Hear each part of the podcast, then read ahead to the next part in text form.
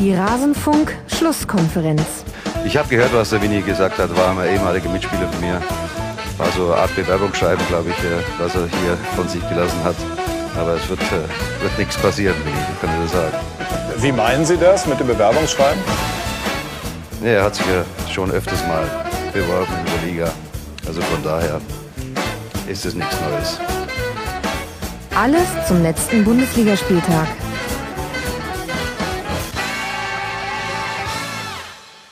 Hallo und herzlich willkommen zum Rasenfunk zur Schlusskonferenz mit einem Intro, das wahrscheinlich allen Eintracht-Fans eine Gänsehaut über den Rücken jagt. Marvin Mendel vom Eintracht Frankfurt Podcast. Ein bisschen fies, dass ich diesen Ausschnitt rausgesucht habe. Kommt Winnie Schäfer jetzt, ja? Hallo erstmal. Ich hoffe nicht. weißt du noch, nach welchem Spiel er sich so geärgert hat? In Sky 90 war das? Oh, ich habe das sogar gesehen, aber nach welchem Spiel ist mir nicht mehr bekannt. Aber es war auf jeden Fall in der Hinrunde. Mhm, es waren 1 zu 4 gegen Borussia Dortmund. Ich musste das auch nochmal ah. nachrecherchieren. Ähm, mhm. Wo er sich dann ein bisschen über den guten Winnie aufgeregt hat, ja. der Armin. Trotzdem ich, nach einer durchaus erwartbaren Niederlage. Hm? Ja, ja, eben, eben. Und äh, naja, egal. Ich äh, fand es einen guten Einstieg und auch einen inhaltlichen Einstieg. Ähm, und natürlich auch sehr passend, dass es ein Sky 90 Ausschnitt war, denn unser zweiter Gast, Jonas Friedrich, ist auch von Sky. Hi Jonas. Guten Tag. Sehr schön, dass du mit dabei bist. Mein Name ist Max Jakob Ost, Netzer bei Twitter und wir reden über die Bundesligaspieltag ohne das Topspiel, denn dazu gab es eine eigene Folge. Wer dazu etwas hören möchte, der kann sich das in epischer Länge geben. Und wir reden heute aber über all das, was sonst noch am Spieltag passiert ist. Und das war wirklich einiges. Es war eine der geilsten Samstag 15.30 Konferenzen diese Saison. Da höre ich euphorische Zustimmung. Nein, das ist absolut richtig. Dummerweise war ich im Stadion und habe ein eher mäßiges Spiel erlebt. Insofern. Stimmt, Jonas, du musstest wahrscheinlich arbeiten, oder? Ich war richtig, tatsächlich. Ich war äh, in einem Einzelspiel. Ja, dann war das natürlich nur für mich so episch, wie es war. ja, aber lasst, lasst euch von jemandem berichten, der es als Konferenz erlebt hat. Es war ein, es war ein Bewerbungsschreiben für diese Konferenz und es hat super Spaß gemacht. Ähm, ganz viele Tore, ähm, es ging ständig hin und her. Sehr, sehr schöner Spieltag, einfach nur aus Sicht eines Neutralen. Max, da muss ich dich aber ganz ehrlich fragen, wie viele Minuten Eintracht hast du von diesem Spieltag gesehen, wenn es in der Konferenz lief? Drei, fünf? nee, gefühlt waren es mehr, weil gerade am Ende war es ja dann tatsächlich eins der ganz wenigen Spiele, bei dem es noch spannend war. Deswegen ja, hat man dann viel Eintracht gesehen.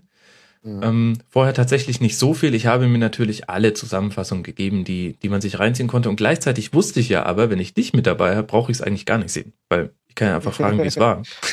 ja, durchaus richtig. Ja, also, ne? Deswegen würde ich, würde ich sagen, Eintracht gegen äh, Ingolstadt 1 zu 1 Marvin, wie war's denn? Ja, also ähm, wenn ich die Stimmung nach dem Spiel irgendwie zu Rate ziehen soll, muss ich sagen, dass einige gemeint haben, das Spiel wäre gar nicht so schlecht gewesen. Ich bin für mein Dafürhalten ganz ehrlich und sage, ich fand's erbärmlich. Ja, weil offensiv äh, war das gar nicht. Du hast gemerkt, dass die Defensivbemühungen, äh, dass das einigermaßen stimmt. Ähm, aber offensiv habe ich da viel zu wenig von der Frankfurter Eintracht gesehen. Da ist, äh, da gab es kein Spiel nach vorne.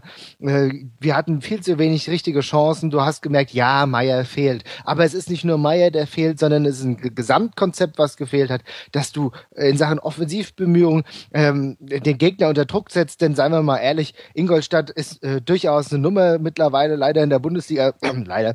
Aber es ist äh, bei weitem nicht so dass, äh, dass die Ingolstädter so eine, wie soll ich sagen, ähm, so immens stark sind, dass du die nicht großartig bespielen kannst. Und äh, ich habe auch das Gefühl gehabt, dass Ingolstadt zwar relativ kompakt stand, aber wir aber auch einfach keine Mittel gesehen haben, um sie irgendwie großartig unter Druck zu setzen. Natürlich, ich weiß, es kommt halt äh, uns, es kam uns gerade nicht zum Vorteil, dass wir relativ früh einen Elfmeter gegen uns zugesprochen bekommen haben. Da war schon die erste, ja, das, das war schon der erste Knackpunkt.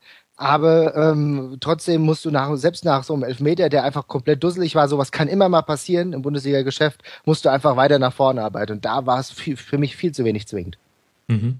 Also achte Minute war das ein Handspiel von Abraham und dann ja. das 1 zu 0 durch Hartmann. Wirklich auch denkbar bescheuerter Start. Und trotzdem fand ich Jonas das äh, Spiel ehrlich gesagt auch gar nicht so schlimm, denn es gab durchaus Chancen für die Eintracht. Und das war mehr, als ich erwartet hätte. Vielleicht liegt es dann auch an meiner Erwartungshaltung, dass ich es nicht so, nicht so schlecht fand. Aber es war ja nicht nur. Wie tief hast du sie denn runtergeschraubt? das, das, will ich jetzt gegenüber dem, dem Mitglied des Eintracht Frankfurt Podcasts nicht sagen. Nein, ich habe ehrlich gesagt mit einem, ich hatte 1 zu 0 auf Ingolstadt getippt. Ich ähm, war mir relativ sicher, dass da gar nichts geht bei der Eintracht und dafür gab es aber ja schon Chancen.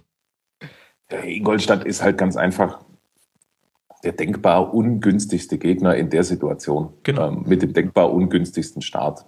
Und ähm, ehrlich gesagt ist dann ein 1-1 eigentlich sogar noch, also das meine ich jetzt wirklich so, wie ich sage, das ist eigentlich sogar noch okay, dass du das zumindest zu einem Punkt biegst. Was ich von dem Spiel gesehen habe, war es ja ausnahmsweise mal tatsächlich auch eine offensiv gute Vorstellung von Ingolstadt. Also das hätte sogar noch blöder laufen können. Ich finde schon, dass die Mannschaft von Frankfurt also auf jeden Fall gezeigt hat, dass da so ein bisschen Leben noch drin ist. Mhm. Ähm, es ist halt eine total vertrackte Situation mit einem äh, Negativlauf, der krasse Spuren hinterlassen hat. Mhm. Ähm, die Stimmung im Stadion spricht für sich. Ähm, so und alles in allem, ach, ja. es, es, es, es ist so gekommen, wie es ähm, ja, wie es vorgezeichnet war. Also wenn du in der Situation dann halt Ingolstadt kriegst, das ist echt Worst Case, ähm, gibt keinen blöderen Gegner. Äh, Meier fehlt, die Mannschaft ist total verunsichert. Die Mannschaft hat ohnehin in den letzten Wochen eigentlich offensiv nur ganz selten so mal richtig befreit gespielt. Und das ist halt, wenn, wenn diese Eigenschaft dieser Mannschaft fehlt, ähm, weil das ist ja ihr großes Plus eigentlich, ähm, dann wird's halt doof. So. Mhm. Und dann kommen halt äh, sieben Spiele ohne Sieg raus das Ganze in dieser prekären tabellarischen Konstellation und jetzt mit dieser Trainerentscheidung, die, ach, die ich finde die schon sehr bedauerlich. Also Jonas, da gebe ich dir sogar vollkommen recht. Äh, Gerade wenn du äh, gegen Ingolstadt früh in Rückstand gehst, ne, das ist natürlich klar undankbares Szenario. Und äh, ich muss da auch einigermaßen einlenken. Ich meine, off offensiv wurde am Ende einiges probiert. Ich glaube, ich weiß nicht, ich glaube, wir hatten irgendwann am Ende um die 20 Torschüsse. Ja, also wir, da, da ist schon viel probiert worden. Äh, ich, äh, was zum Beispiel relativ positiv war, war die Einwechslung von Luca Waldschmidt. Da habe ich mhm. das Gefühl gehabt, dass da nochmal ein kleiner Ruck durch die Mannschaft ging. Also äh, sowieso war die, äh, das war ja schon in der 45. Minute, Stendera ging raus, äh, Waldschmidt kam rein. Also ich habe, du hast nicht gemerkt, dass er eigentlich so der Denker und Lenker äh, wirklich fehlt, sondern du hast gemerkt, Waldschmidt will wenigstens das, äh, probiert wenigstens viel. Ja? Also da ist schon ähm, offensiv viel versucht worden, aber das Konzept hat halt gänzlich gefehlt. Ja?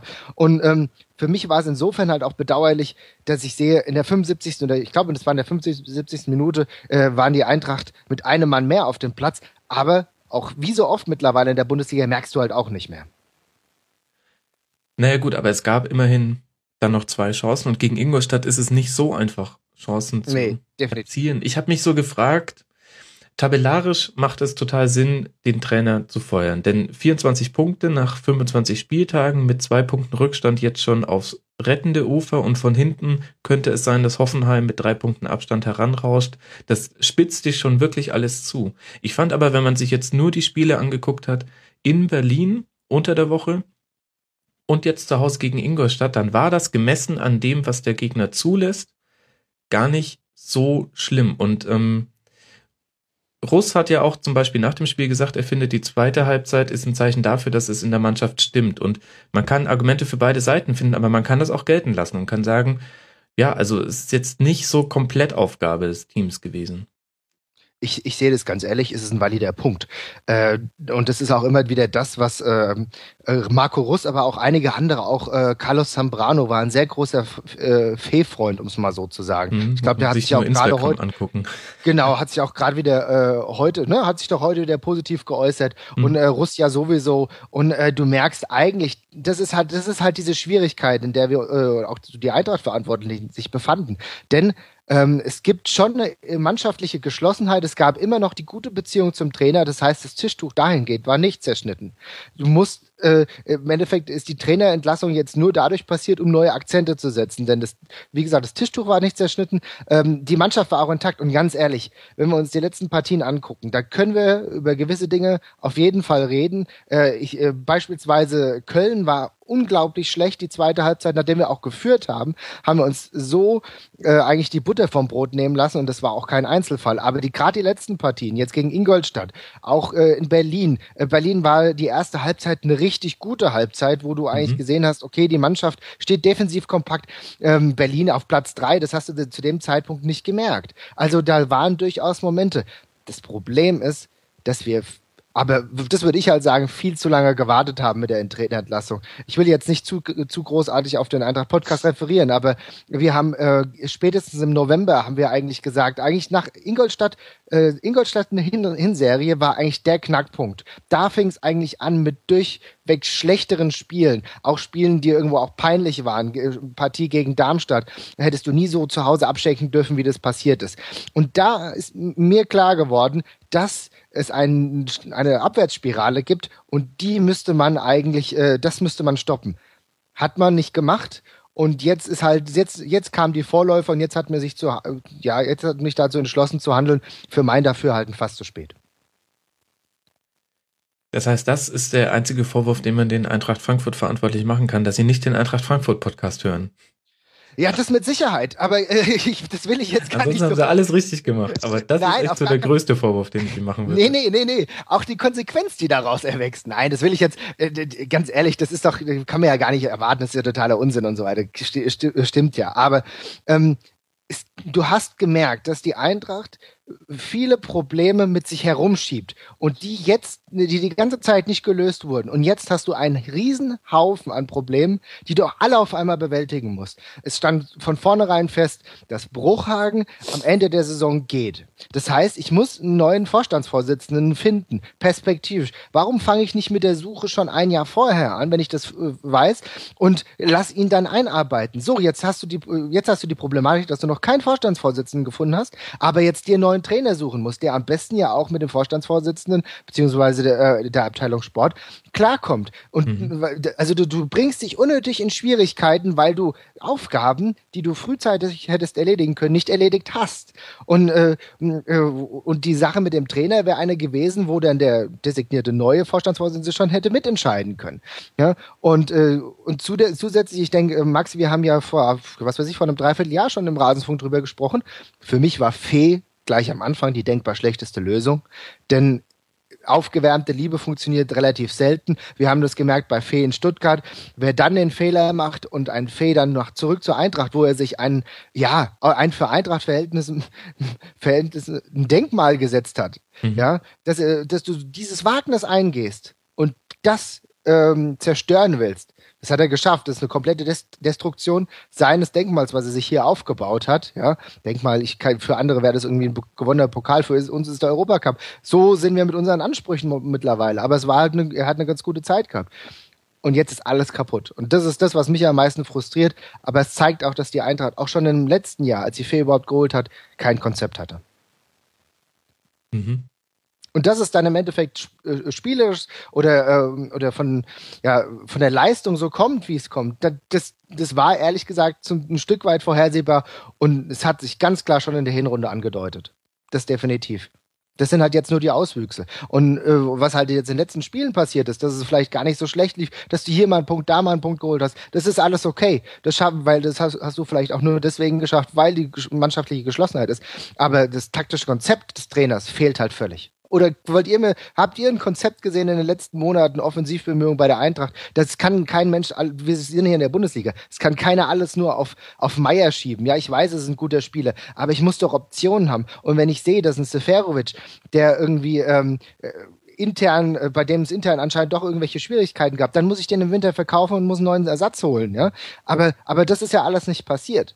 Ja, es und ist ich kann nicht immer alles, alles so einfach, ne? Also, ja, aber, genau. Aber lass mal bei den Offensivbemühungen bleiben. Unser Hörer Blaues Gehirn hat unter mitmachen.rasenfunk.de geschrieben, ihn erinnern die Offensivbemühungen der Eintracht an einen Improvisationsworkshop der örtlichen Theatergruppe. Jonas, hast du denn ein Konzept gesehen im Spiel nach vorne?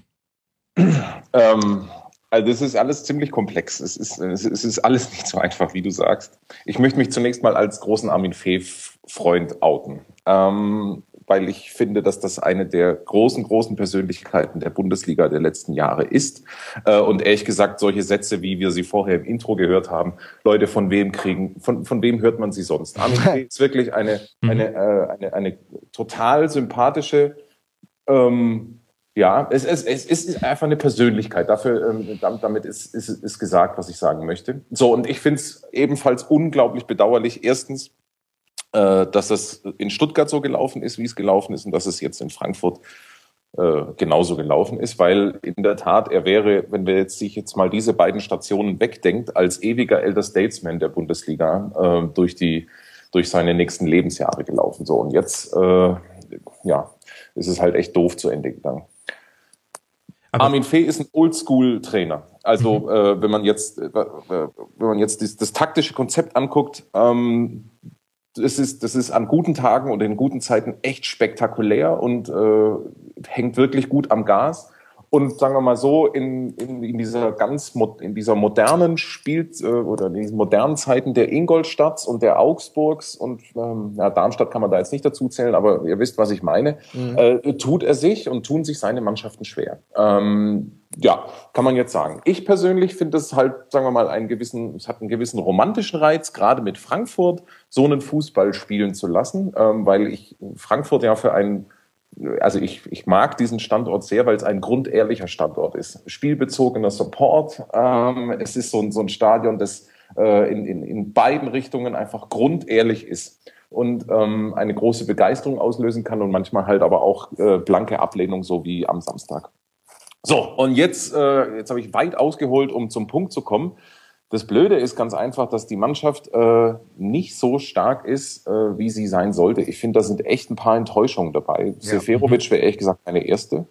Also das tut mir echt leid, aber welch, was, welches Spiel war das? Ich glaube, das war sogar dieser 2-1-Sieg gegen Bremen. Also der letzte, sagen wir mal, überzeugende Sieg von Frankfurt kurz vor Weihnachten. Der Junge hat 500-prozentige Chancen und verbrennt wirklich fünf. Mhm. Ähm, und was dann was mir dann halt auch noch so zu denken gibt, ist, dass der sich nach dem Spiel null freuen kann, dass äh, seine Mannschaft gerade hier das wichtigste Spiel kurz vor Weihnachten noch gewonnen hat, sondern du merkst ganz einfach, das ist ein totaler Ego-Zocker und ähm, das hat man dann halt auch, wenn es drauf ankam, hat man, habe ich einfach gar nichts von ihm gesehen. Es tut mir leid. Ähm, das ist dann jetzt halt auch kein Zufall mehr, sondern das ist jetzt auch seine zweite Saison und er hat nach einem echt guten Start inzwischen, finde ich, sehr viel Kredit eingebüßt. So und wenn man diese Reihe jetzt durchgeht, äh, letzten Endes muss man halt auch einfach sagen, die Kaderplanung war unglücklich äh, zu Beginn der Saison. Das kannst du schon daran erkennen, dass du zur Winterpause zwei Riesenlücken stopfen musst. Also du gehst mhm. de facto in eine Saison ohne linken Mittelfeldspieler.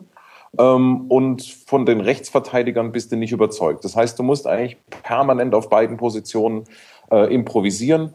Das sind schon mal zwei ganz, ganz wichtige Offensivstützen, die dir halt einfach fehlen. Und dafür ist es ehrlich gesagt ganz gut gelaufen. Und dass dann so eine Operation am offenen Herzen in der Winterpause halt auch mal schief gehen kann, das passiert einfach. Am Ende des Tages ist es so, es fehlen sechs Punkte. Ja, also es fehlen zwei Spiele, wenn man jetzt so die, die mhm. Rückrunde durchgeht. Du hättest jetzt, du hättest zu Hause vielleicht Hamburg schlagen müssen und vielleicht Schalke. Und alles wäre in Ordnung. Mhm. Also ja, da, ja, dann wären sie auf, lassen wir rechnen, so grob Platz 11, 12 ja, und äh, mit 30 Punkten.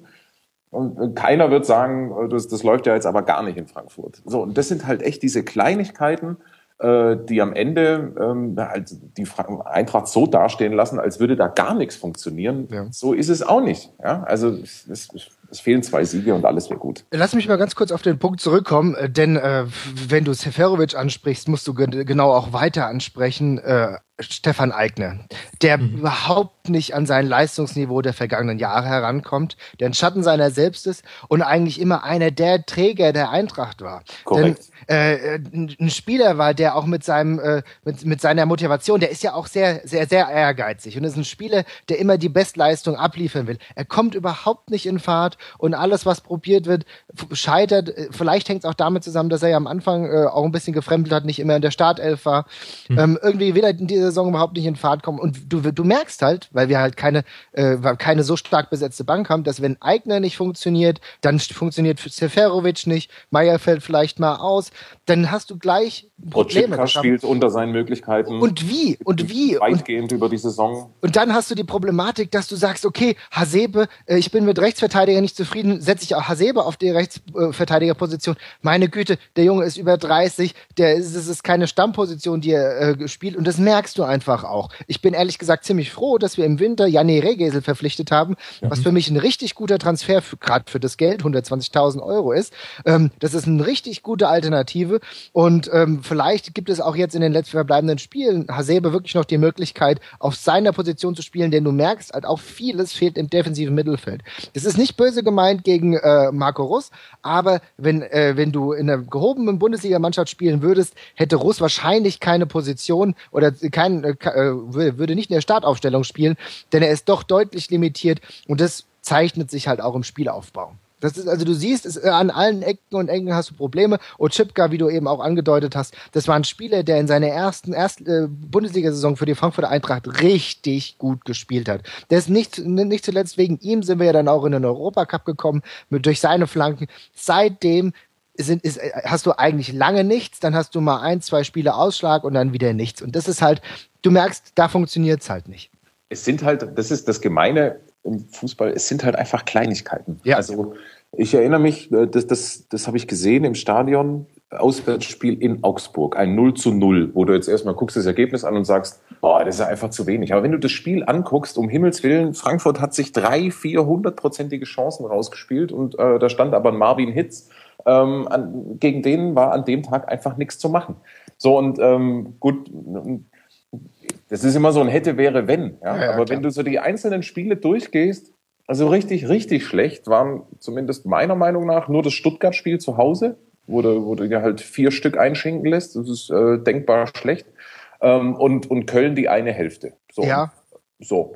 Und, und alles andere, ja, also ich fand, ich fand Ingolstadt war auch aus, auswärts richtig schlecht und dann auch äh, ganz, ganz fürchterlich war das Heimspiel gegen Darmstadt. Ja, und das, ja, ja, das war der Tief. Ja, das und, stimmt. und das war halt auch der Knackpunkt, denn da ist die Stimmung, spätestens da ist die Stimmung gekippt, weil du musst ein Spiel gegen Darmstadt, ja. also auch mit der ganzen Bedeutung, ja. musst du siegreich gestalten. Das hast du gemerkt. Das, da hing so viel dran. Wenn du dieses Spiel gewinnst und wenn du da zumindest eine ordentliche kämpferische Leistung zeigst. Und ich glaube, dass es noch nicht mehr an dem Ergebnis hing, was viele Leute einfach sehr frustriert hat, sondern an dem, an dem fehlenden Kampfeswillen. Der war an diesem Tag nicht so da. Und das hat so viele Leute dementsprechend frustriert, dass sie gesagt haben, so kann das eigentlich nicht weitergehen. Und spätestens in, zu diesem Zeitpunkt fing die, äh, die Welle, sage ich mal, der Negativität wirklich an zu rollen. Und äh, dann hat auch ein Sieg gegen Bremen, der letzte, äh, vor, vor der Winterpause, hat zwar wieder ein bisschen was besänftigt, da kam auch das offizielle Statement der Eintracht-Offiziellen, wir wollen definitiv mit Fair weitermachen. Das ist, ein, das ist damit muss, das muss man akzeptieren, das ist okay. Aber da war schon viel Negatives im Laufen und du hast dann dummerweise auch im Winter nicht hundertprozentig geschafft, alle Lücken zu stopfen. Du hast probiert, Marco Fabian kann man doch keine, kann man doch keine Schuld geben, dass wenn der jetzt hier inkonstant spielt, der macht für seine Partien, äh, seine Partien in der die ersten Bundesliga-Partien macht er doch relativ gut, muss man sagen. Auch die Umgewöhnungsphase mhm. ist ja nicht ganz einfach.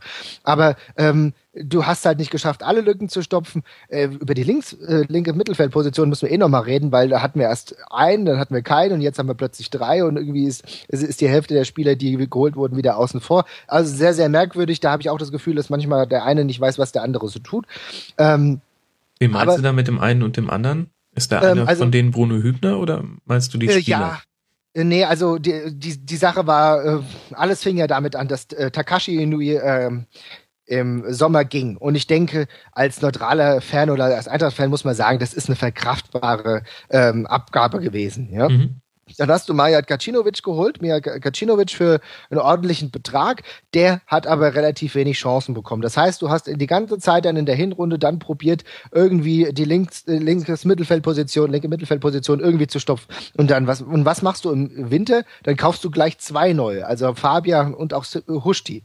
Äh, also, und dann, aber kurz vorher hast du aber gesagt, Gacinovic hat sich auch herangekämpft, ja. Und dann, äh, weil ich glaube, er hat ein paar Spiele zu, vor der Winterpause hat er dann ja mal gemacht, sah auch ganz gut aus und dann hast du ja plötzlich drei Optionen. Ne? Hm. Und jetzt ist Gacinovic wieder komplett weg.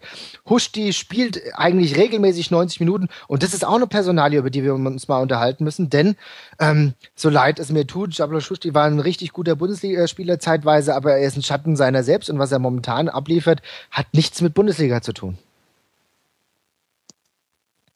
trägt dem Spiel halt auch nicht zu. Also ich meine, das ist dann halt auch problematisch, wenn du einfach siehst, dass ein Spieler äh, auf einem Spieler so viel lastet und dass er eigentlich regelmäßig 90 Minuten durchspielt, aber die Leistung halt einfach nicht so ist. Natürlich vom läuferischen her, aber auch Gedankenschnelligkeit fehlt, bei, fehlt mir bei ihm. Ja, wobei, weißt du, mhm. wenn du einen Husti für das Geld bekommst, dann musst du es machen.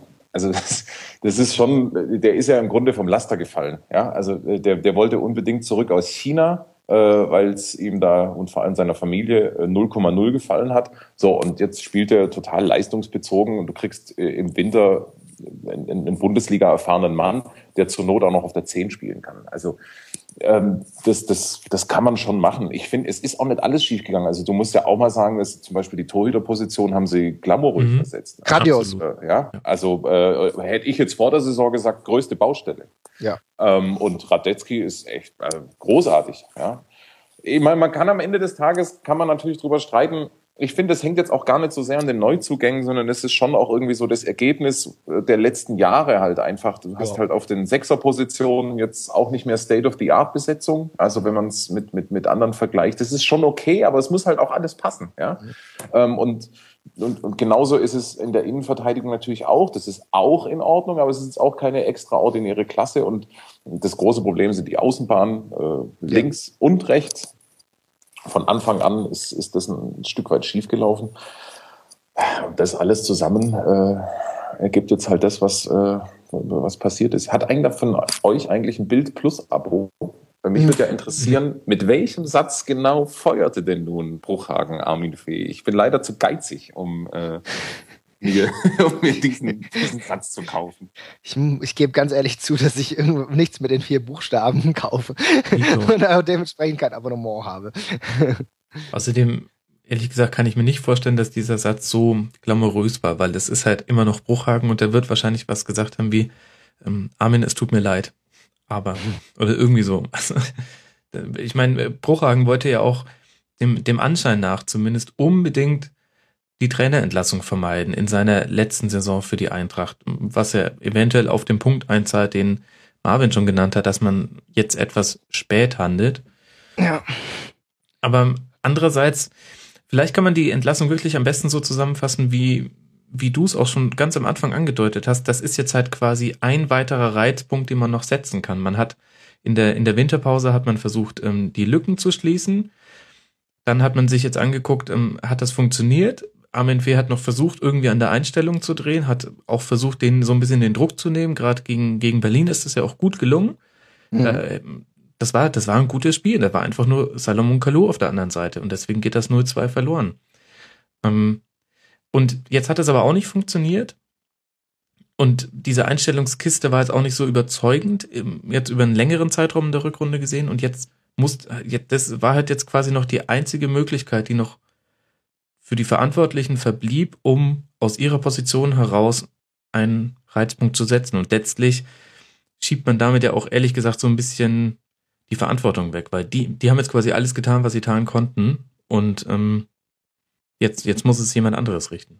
Sehe ich, sehe ich ganz genauso. Denn die Sache ist doch die, wenn wir, wir haben natürlich jetzt über lauter Symptome gesprochen, ne? Wir haben jetzt teilweise ähm, angesprochen, sind, viele sind verletzt, dann haben die Transfers vielleicht nicht alle so hundertprozentig geklappt. Das ist alles richtig, ja. Und, und Fee hat halt auch seinen Anteil daran, ja. Und, ähm, aber im Endeffekt geht's für Bruchhagen allein auch darum, seine fast 13-jährige Regentschaft hier noch irgendwie zu retten. Denn wie ironisch wäre die Geschichte. Er ist gekommen, als die Eintracht, äh, er ist mit der, in der ersten Saison mit der Eintracht abgestiegen, aber es war von Anfang an klar, dass da nicht mehr wirklich viel passiert und dass es dann einen Neuaufbau geben muss. Den hat er mit eingeleitet. Aber wie ironisch ist, ihr müsst euch diese Dramatik wirklich mal geben, wenn wir am Ende der Ära Bruchhagen, nach fast 13 Jahren, wieder genau da stehen, wo er uns aufgenommen hat. Und ich glaube, das hat ihn, genau dieser Gedankengang hat ihm am Ende des Tages auch dazu bewogen zu sagen, ich muss jetzt auch hier ehrlich gesagt ich, ich, will nicht sagen, sein Andenken retten, aber er muss jetzt nochmal sehen, dass das nicht wieder passiert. Denn es bringt nichts. Ich war auf der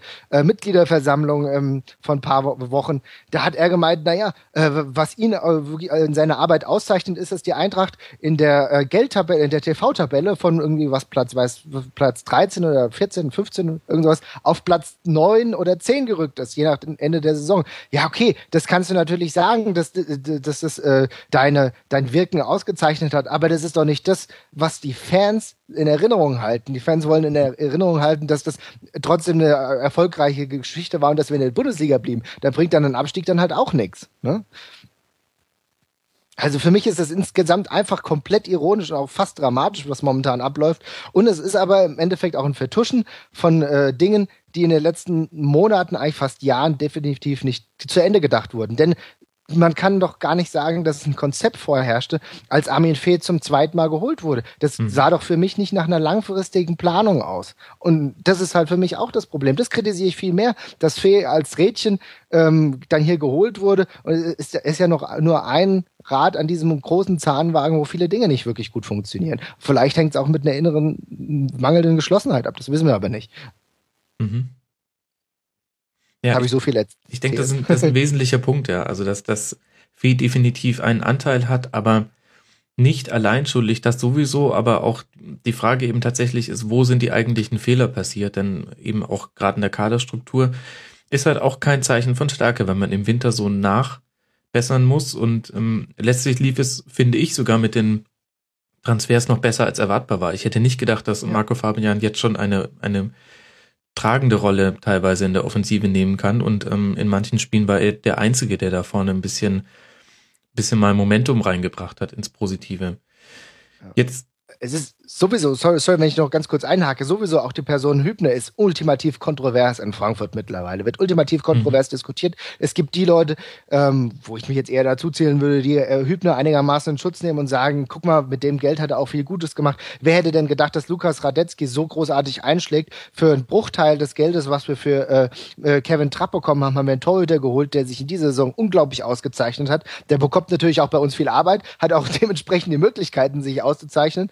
Aber ich würde mal sagen, für zwei Millionen ist das eine richtig gute Nummer. Und wer hat Lukas Radetzky vorher großartig gekannt? Ne? Mhm. Starke mhm. Nummer. Und auch, äh, und wie gesagt, auch Rehgesel, äh, wie, du Marco Fabian eben genannt hast. Da sind gute Leute dabei. Ähm, ich weiß auch nicht, äh, theoretisch könnte man Enes Benatire, den habe ich komplett außen vor gelassen, das war ja auch ein linker Mittelfeldspieler, ja. Also den haben sie ja auch verpflichtet. Ja, also da waren schon Verpflichtungen, das war okay. Aber es gibt auch viele Leute, die sagen, dass er sogar der Totengräber wäre. Da gab es den einen oder anderen Blogpost, den ich in der letzten Zeit gelesen habe. Also auch eine, äh, eine Sache, die kontrovers diskutiert wird. Aber gut, wollte ich nur kurz einwerfen. Ja, und wie geht's jetzt weiter? Es fällt auf, dass äh, schon wieder die Trainersuche recht öffentlichkeitswirksam geschieht und ehrlich gesagt dadurch, dass sich das Ganze jetzt ja etwas zugespitzt hat und nicht so ganz überraschend ums Eck kam, hätte ich ja. mit einer schnelleren Lösung gerechnet, also einer schnelleren Nachfolge. Hm.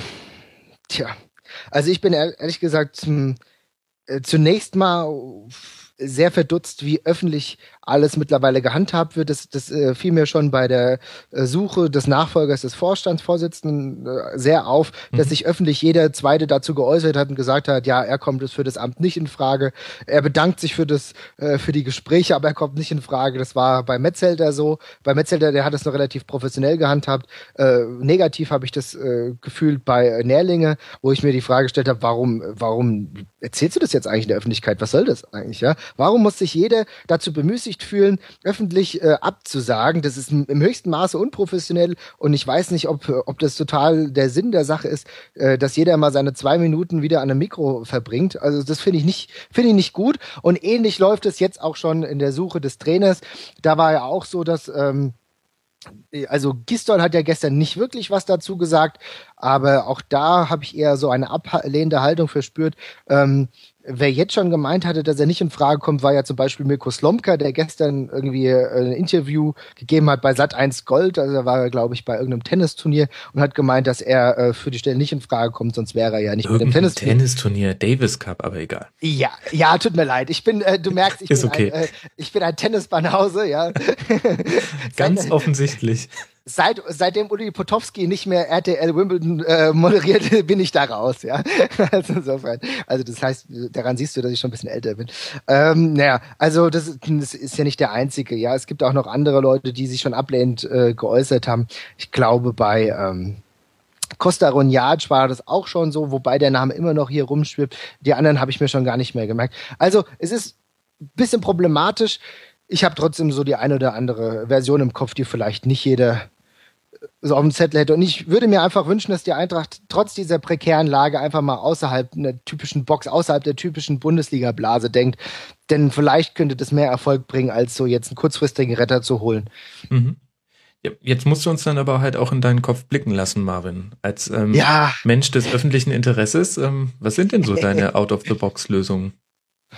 Also ich, also ich sag mal so, wenn ich mir, wenn ich mir wirklich wünschen könnte und jetzt die freie Verfügung darüber hätte, hätte ich eigentlich, würde ich mir eigentlich Gertjan Verbeek wünschen äh, von, von Bochum, mhm. den ich als total tollen Typen erachte.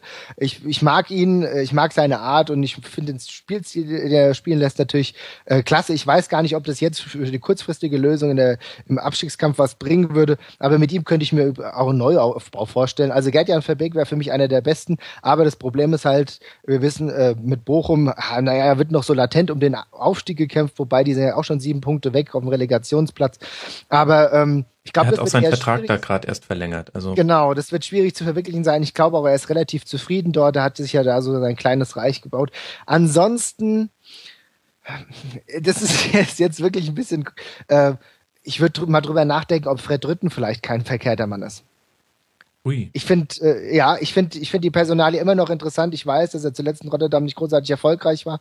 Äh, wobei, wenn du dir den Punkteschnitt anschaust, sieht es auch anders aus. Aber ähm, ich habe auch immer noch das Gefühl, und ich habe auch mit ein paar Schalkern gesprochen, dass die ihn so menschlich gar nicht schlecht fanden. Ähm, ich fand das Spielstil, ich kann das jetzt nicht vollends beurteilen, weil ich nicht alle Spiele in den Niederlanden geguckt habe, aber es hat mir grundsätzlich auch gefallen. Das sind so die Personal und jetzt mal eine ganz andere Nummer. Ähm, was ist eigentlich mit Uwe Rösler? Da müssen wir uns natürlich fragen, ist, warum hat es mit Leeds United jetzt zuletzt nicht geklappt? Aber der war im letzten Sommer auch ein Kandidat bei der, bei der Eintracht. Mhm. Das sind so die drei, äh, die drei Namen, die jetzt gar nicht gehandelt werden. Äh, wären wir in einer besseren Position, hätte ich sogar mal Slaven Bilic in den Ring geworfen. Auch ein Typ, den ich gut fand und mich ja eigentlich damals äh, geärgert habe, dass der nicht bei Hamburg angeheuert hätte, weil das hätte ich gerne in der Bundesliga gesehen. Ja, das sind jetzt so die unrealistischen Lösungen. Was ich für realistisch erachte und auch äh, mittlerweile immer mehr die Runde macht, ist eigentlich ein Duo Keller, ähm, Keller und ähm, Schur, also Schur und der Trainer mhm. der gegenwärtigen U19 als Co-Trainer. Und Jens Keller, da brauchen wir nicht zu viel, viel, viel sagen, da kennt ja jeder hier von uns, weil das würde insofern ganz gut mit hineinspielen, da weiß ich aber nicht, wie die Beziehung jetzt unter, zwischen den beiden ist, vielleicht kann der Jonas da mehr zu sagen, ähm, weil wir suchen ja einen Vorstandsvorsitzenden. Es gibt eine Person, die hat sich schon einigermaßen angeboten, das wäre Horst Held. Da gibt es auch einige, die sagen, der scheint wirklich sehr interessiert an der äh, Position zu sein. Und das wäre natürlich ein sicheres Tandem, die kennen sich ja wenigstens. Kann einer von euch mir sagen, wie die mittlerweile zueinander stehen? Also äh, Jens äh, Keller wird mich natürlich äh, sehr freuen, wenn der zurückkommt, weil äh, den kann ich ganz gut imitieren. Äh, ansonsten, äh, okay. ich glaube aber ehrlich gesagt nicht, dass er die cleverste Lösung ist, wenn ich ehrlich sein mhm. soll. Also ähm, ich, ich weiß nicht, ob er der Typ ist, der jetzt hier diese die, die sofortige Aufbruchstimmung ähm, erzeugt. Das ist Punkt eins. Punkt zwei ähm, ich würde jetzt einfach mal in aller Vorsicht seine Taktik in etwa bei Fee verorten. Also okay. äh, das, Ui. ich behaupte, das, also das ist es jetzt nicht. Also mhm. das bringt jetzt nicht den, oder das ist die Log okay, man könnte auch so sagen, es ist die logische Fortsetzung von Schaf Fee. Ja. Ähm, ja, okay, fair enough. Aber äh, also für einen Verein, und daran sieht man schon auch ein bisschen die Konzeptlosigkeit, der vor anderthalb Jahren beinahe noch Roger Schmidt verpflichtet hätte, ähm, ist es schon, äh, merkt man halt einfach, dass eine gewisse Beliebigkeit. Ja, so und das ist jetzt so, deswegen, das, das macht es jetzt auch so ein bisschen schwer, weil man jetzt Boah, was sucht die was sucht die Eintracht jetzt? Suchen sie jetzt die langfristige Lösung, also so eine mhm. Art Roger Schmidt, oder geht es jetzt erstmal nur darum, einen kurzfristigen Retter zu finden? Da wiederum würde ich, also Gistol, bin ich mir sicher, ist eine, ist eine ganz safe Lösung. Also mhm. äh, mit Markus Gistol ähm, wird Frankfurt die Klasse halten. Würde ich jetzt einfach sagen. Der, der, das hat er schon mal bewiesen. Das ist, äh, das ist, ein, das ist ein bewährter äh, Mann, dem traue ich das äh, ohne weiteres zu. Es, mir ist auch bis heute nicht so ganz klar, was in Hoffenheim da eigentlich schiefgegangen ist. Aber egal. Ich finde die, ähm, find die Option durchaus interessant. Also er hat sich ja auch nicht komplett ablehnend am gestrigen Tag geäußert. Also man hat schon gemerkt, es würde in ihm, in ihm arbeiten, oder? Ja, also ich kenne ihn jetzt nicht persönlich. Ich kann das jetzt, ich, ich habe jetzt ehrlich gesagt auch das Interview nicht gehört, aber mhm. ähm, also jetzt mal so rein vom, vom, vom, vom, von den unter den jetzigen Gegebenheiten, weil alles andere ist ja, äh, Gerd-Jan Verbeek war wirklich eine traumhafte Vorstellung. Also äh, da macht es bei mir sofort auch Klick. Also das sind ja. zwei. Wobei der auch kein Bild Plus Abo so hat, Jonas. Hat auch also, kein Bild Plus Abo. Also vom Mediennutzungsverhalten eher so wie Marvin und ich. Hier, ganz ehrlich, das wäre doch total geil. Stell dir mal vor, der ja. Gerd-Jan Verbeck ist hier in Frankfurt. Da nehme ich den mit zur nächsten, da nehme ich den mit zur nächsten Anti-Pegida-Demo. Das ist doch geil. der Junge, dem kann ich ein äh, Refugees Welcome-Shirt geben und da freut er sich. Also ganz ehrlich, das wäre für mich das, das, das wäre die optimalste Lösung natürlich auch von allem, was ich irgendwie positiv du, finde. Du weißt aber, dass wir keinen WG-Mitbewohner für dich suchen, sondern einen Trainer für deinen Verein.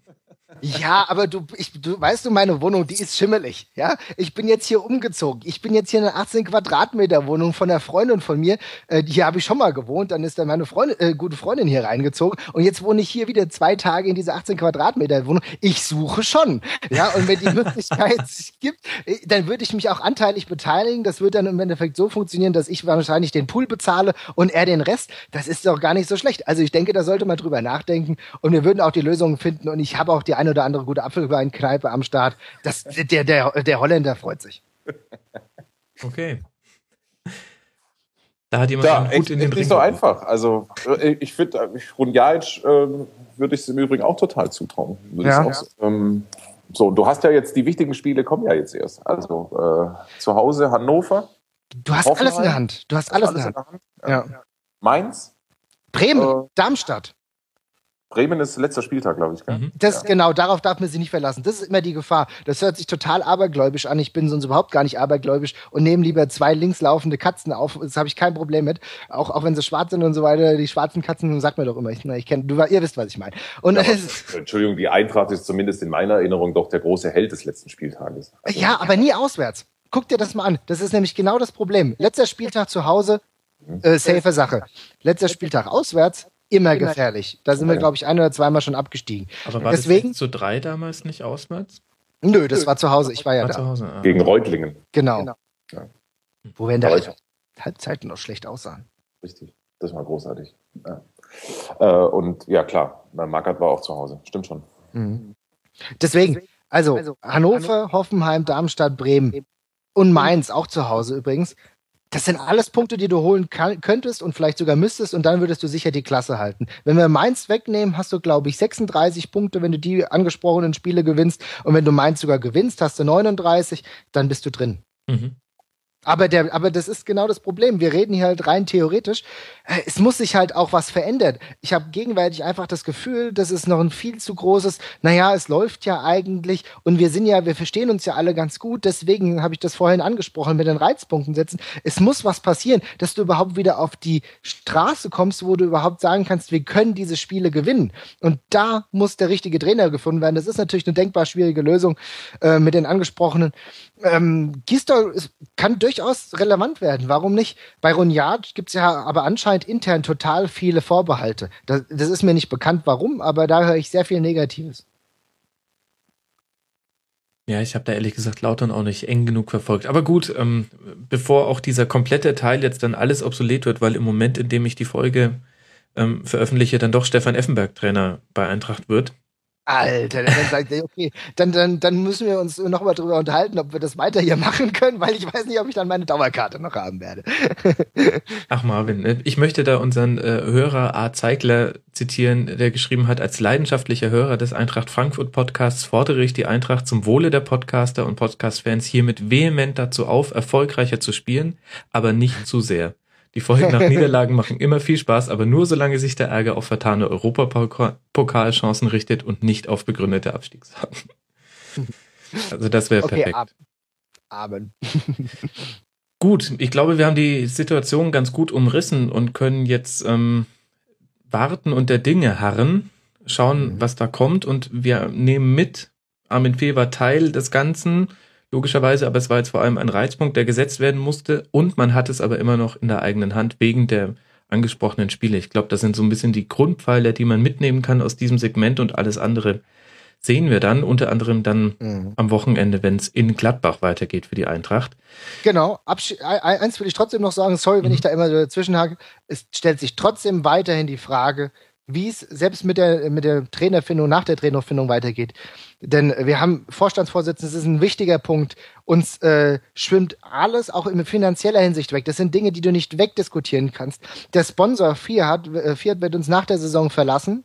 Äh, es gibt momentan größere Probleme mit Nike, die nicht zufrieden sind, ob der äh, wenigen Ver Verkaufszahlen bezüglich der Trikots. Es sind alles Punkte, die diskutiert werden müssen. Wir haben weiterhin die hohe Stadionmiete. Da wurde bis auf das viel gelabert wurde nichts getan. Das sind alles Punkte, die für die Eintracht momentan sehr ungünstig sind. Und die gilt es auch in relativ kurzer Zeit jetzt zu schließen, wenn du nicht, weil ganz ehrlich, hast du keinen neuen Train äh, hast du hast du keinen neuen äh, Trikotsponsor für die nächste Saison, geht dir viel Geld flöt und so weiter und so fort. Das muss alles jetzt bald mal passieren und es bringt nichts, wenn man sich das wird sich nicht in Wohlgefallen auflösen, auch und selbst wenn Bruchhagen bald weg ist.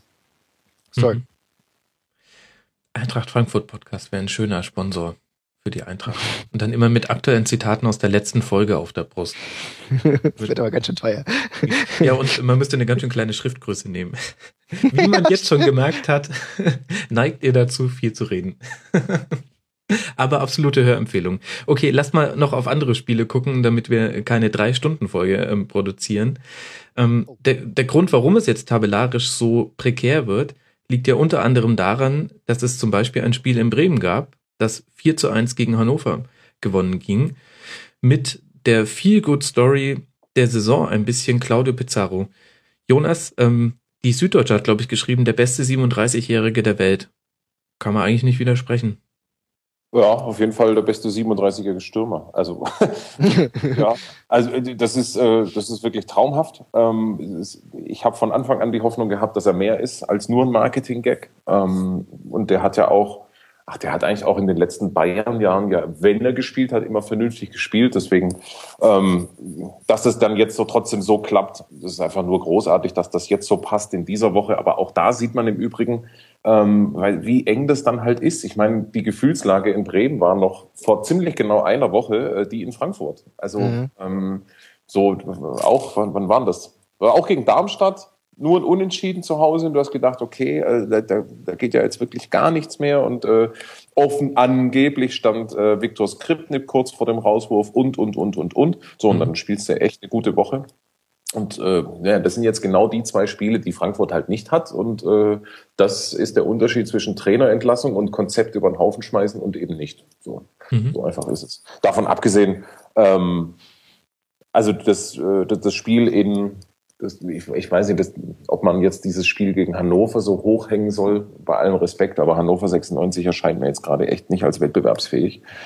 Ähm, ganz stark war sicherlich das Auswärtsspiel äh, in Leverkusen von, von Bremen. Ähm, und deswegen ist das, ah, das sieht schon wieder echt ganz gut aus bei Werder jetzt gerade, weil, ähm, weil sie als Mannschaft halt funktionieren und weil da jetzt im Moment äh, viele auch echt ihre Form abrufen und äh, ihre ja, Aufstellung äh, rechtfertigen. Also was für sich, Junusovic ist echt wieder äh, nah an seiner Bestform. Pizarro sowieso Bartels ähm, spielt wieder so wie ja wie er phasenweise in der letzten Saison gespielt hat. Ähm, Fritz rafft sich nochmal auf und, und, zeigt, dass er zu Recht wichtig ist. Also da passt viel. Mhm es ist ja wirklich keine überragende Mannschaft, die da auf dem Platz steht. Ne? Das ist halt auch, es ist eine durchschnittliche Mannschaft, aber da habe ich ebenfalls das Gefühl, dass sie äh, zum einen an ihr Leistungsmaximum wieder kommen, aber dass sie auch wissen um ihre eigene Stärke und dass es halt auch nur gemeinschaftlich klappt. Und dann übernehmen halt gewisse Leute wie halt Pizarro auch wirklich Verantwortung, auch wie du gesagt hast, hier äh, die Mitte da um Junusovic und Fritz. Das ist schon eine starke Angelegenheit. Und wahrscheinlich klappt es auch nur so für, für Bremen.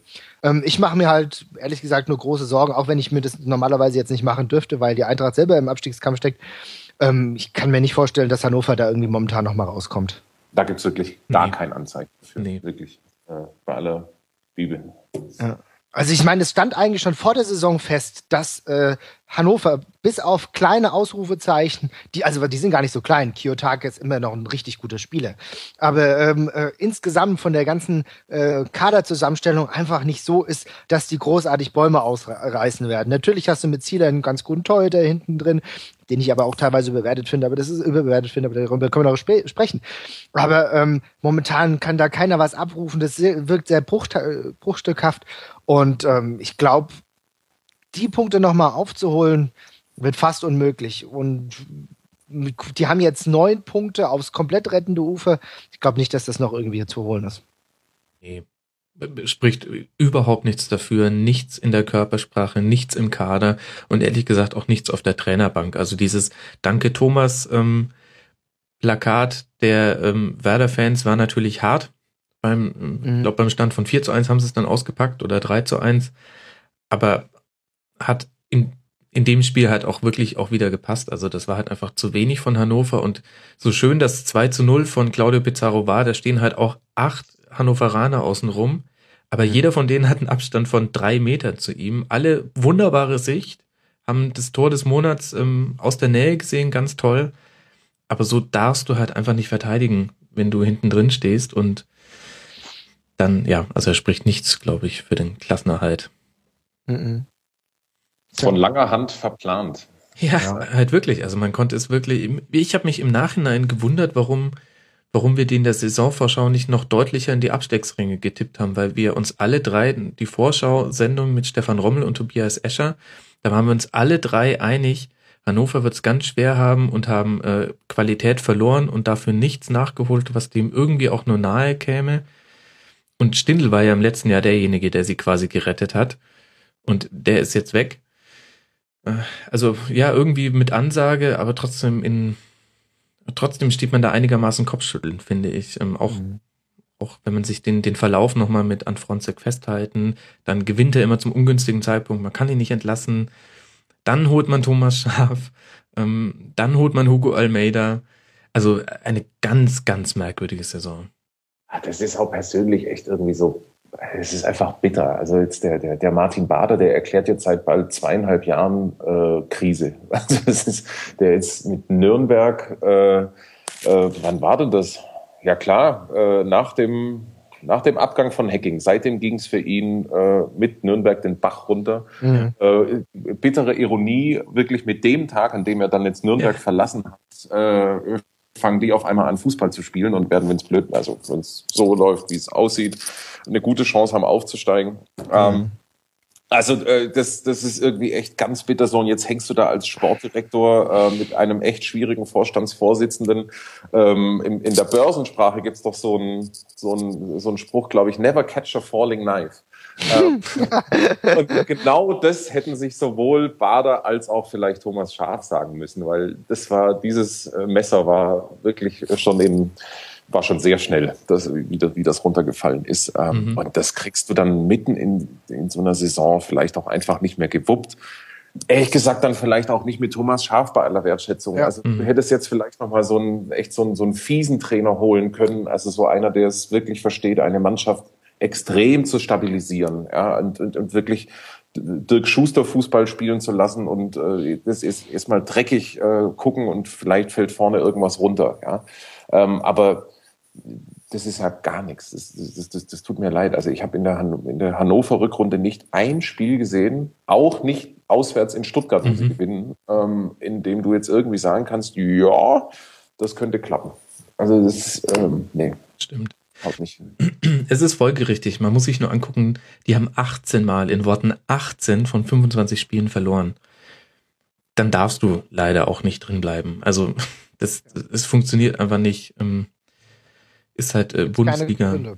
Sorry. Und ähm, aber noch mal kurz ein Wort zu Bremen. Eure Einschätzung bitte, Marvin, fang du mal an. Ähm, wie nachhaltig wird diese Entwicklung sein? Denn ich zweifle da ehrlich gesagt dran. Das waren jetzt zwei sehr, sehr wichtige Siege und Jonas hat es ja auch beschrieben und auch davor das Unentschieden gegen Darmstadt kann man doch noch mit reinnehmen, weil das, ähm, glaube ich, emotional auch wichtig war, da noch einen Punkt mitzunehmen, der nicht unbedingt verdient war.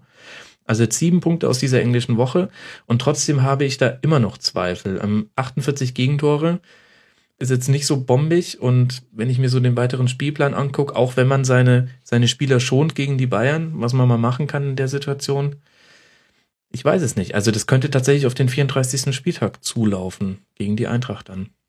Das, das kann durchaus sein, wobei du dich natürlich jetzt schon mal ein bisschen, also du hast dich schon, also so gefühlt hast du dich ja schon mal ein bisschen befreit. Du bist zumindest jetzt mal drei Punkte vom 16. Tabellenplatz weg. Das kann natürlich auch, sage ich mal, äh, für die Spieler ein bisschen Lockerheit bedeuten.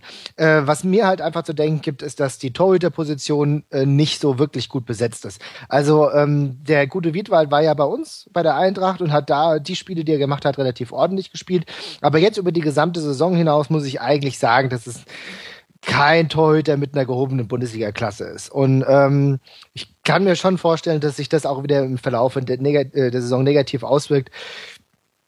Deswegen würde ich eigentlich sagen, dass es bis zum Ende definitiv spannend wird. Und äh, auch, ja, natürlich wenn, können sich jetzt die Spieler ausruhen, vielleicht gegen Bayern, aber wenn, wenn du damit eine 0 zu 5, 0 zu 6 Klatscher heimfährst, äh, hast du auch keinen Spaß. Ne? Und das ist auch nicht gut für die Moral. Also ich weiß nicht, ob das so erfolgversprechend ist, wenn du das, das Spiel von vornherein abschenkst. Und die nächsten Partien werden schwierig, auch Mainz, wenn du dir anguckst, Mainz äh, hat jetzt äh, den Drive, vielleicht wirklich nochmal in Sachen Europa äh, League was zu reißen, auch wenn wir alle gleich wissen, dass die Tut mir leid, liebe Mainzer, im ersten, in der ersten Runde der Euro liegt dann in der nächsten Saison wieder rausfliegen werden. Ihr wisst, wie das Geschäft läuft. Ja. Aber dann hast du Dortmund. Dortmund ist in der wunderbaren Verfassung gegenwärtig. Die spielen einen richtig herausragenden Fußball. Also du hast wirklich viele äh, heftige Gegner. Und ich weiß nicht, ob mich es als Bremer äh, darauf ankommen lassen würde, wirklich am letzten Spieltag immerhin zu Hause gegen die Eintracht zu spielen. Kommt darauf an, in welcher Verfassung die Eintracht dann bis dahin ist. Ne? Also es ist ein wackeliges Gerüst. Mhm. Aber das hat ja auch keiner, es hat ja auch niemand behauptet. Mhm. Äh, die Bremer haben letztes Jahr overperformed, ähm, ganz eindeutig. Das war, das war eine überragende äh, Spielzeit, die sie dann unter Skripnik noch hinbekommen haben. Äh, das war, es ist vollkommen klar, dass diese Mannschaft um, wenn es gut läuft, Platz 10, 11 spielt. Ja, aber einstellig ist, ist äh, kaum vorstellbar. Ähm, so und dementsprechend, das ist im Grunde ist, spielen sie eine normale Saison und was mich freut, ist, dass der viel zitierte, auch zugegebenermaßen überstrapazierte Werderweg, ähm, also jetzt zumindest mit dieser Wende hier geklappt hat. Ja, also mhm. das ist halt das, das, das, diese, diese Beharrlichkeit, ja, oder diese, das Aussitzen dann halt auch mal von schwierigen Situationen, das finde ich schon echt gut. Und ähm, wie dann Skripnik auch gefeiert wird äh, vom Publikum, also das, das, das ist schon echt großartig. Und das ist auch wahrscheinlich der Vorteil im Vergleich, jetzt, jetzt tut mir leid, dass ich wieder einen direkten Vergleich heranziehe, zur Eintracht. Genau es, so ist es. Denn es war der Vorteil, dass bei Werder, du hast die Mannschaft gesehen, da sind ja, wie gesagt, keine richtig toll, großartigen, tollen Einzelspieler dabei und so weiter und so fort. Du hast gemerkt, okay, wir spielen hier in Mittelfeldposition. Aber bei der Eintracht wusste eigentlich, hat eigentlich vor der Saison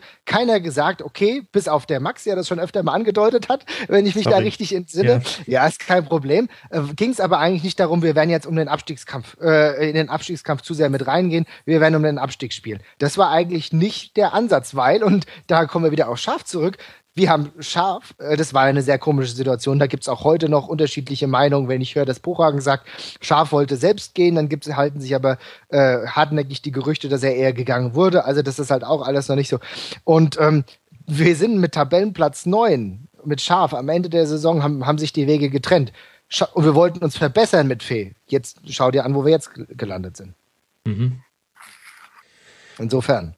Okay. Das ist der große Vorteil. Mhm. Wir halten fest, Werder Bremen hat den Vorteil des Spirits und es ist aber auch nicht wirklich, wäre auch nicht verwundernswert, wenn die jetzt bis zum Ende der Spielzeit trotzdem noch im Abstiegskampf hängen. Das ist, äh, könnte ein Zwischenhoch sein. Wie schätzen wir denn da die Lage bei Hoffenheim ein, die jetzt in Stuttgart 1 zu 5 verlieren? Jonas ganz schwierig. Ähm, da da, war, da habe ich auch meinen Samstagnachmittag verbracht bei dem Spiel. Ähm, das war eine erschreckende, schockierende Leistung. Ähm, das war wirklich, puh, äh, in, in, in allen Belangen und auch in der Höhe vollkommen verdient, wie der VfB mhm. dieses Spiel gewonnen hat. Ähm, und Hoffenheim, also wenn man es jetzt mal, wenn man jetzt, das, das, nehmen wir, gehen wir mal den Abstiegskampf kurz durch. Hannover sind wir uns einig, die sind weg. Mhm. Ähm, bei allen anderen Mannschaften würde ich ja eigentlich sagen, puh, kann man, ist unglaublich schwer zu prognostizieren. Ähm, und bei Hoffenheim bin ich nach wie vor auch der Meinung, dass sie schon noch eine realistische Chance haben, mindestens mal den Relegationsplatz äh, zu machen. Also dafür steckt in der Mannschaft einfach viel zu viel Potenzial. Mhm. Die sind offensiv exzellent besetzt. Das ist schon echt eine gute Truppe. Aber ähm, das ist schon auch eine risky Nummer, ja, jetzt mal äh, langfristig oder mittelfristig für Hoffenheim betrachtet.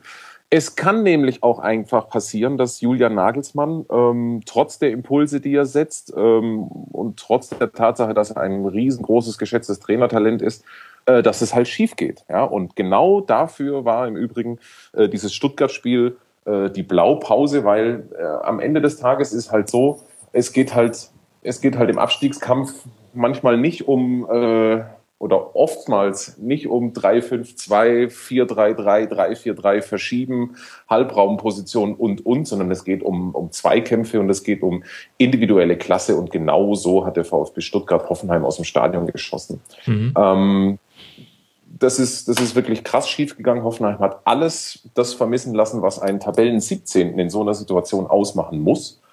Ähm, ja, und das wäre dann mittelfristig ein Riesenproblem natürlich für, für Hoffenheim durch diesen vorgezogenen Move jetzt mit äh, Julian Nagelsmann.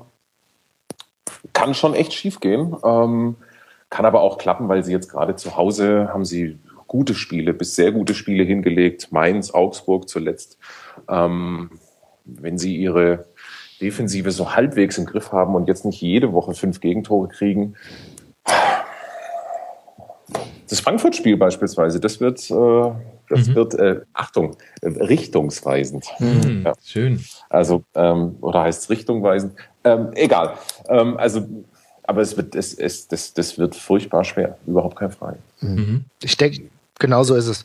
Ähm, die Mannschaft hat definitiv das Potenzial und ich ärgere mich immer noch, wenn ich Pirmin Schwegler auf der Bank sehe. Das muss ich echt sagen, da blutet mir so ein bisschen das Herz, weil gerade Pirmin Schwegler wird uns in der aktuellen Situation aus Eintracht-Sicht natürlich wunderbar gut gefallen, ne? dass der ähm, War auch halt verletzt. Ja. ja. genau. Ja, ich weiß ja. Aber irgendwie habe ich das Gefühl, dass er auch noch nicht so hundertprozentig in Hoffenheim drin ist. Da war, war er mal kurz, aber wie du gesagt hast, wird auch immer wieder durch Verletzungen rausgerissen.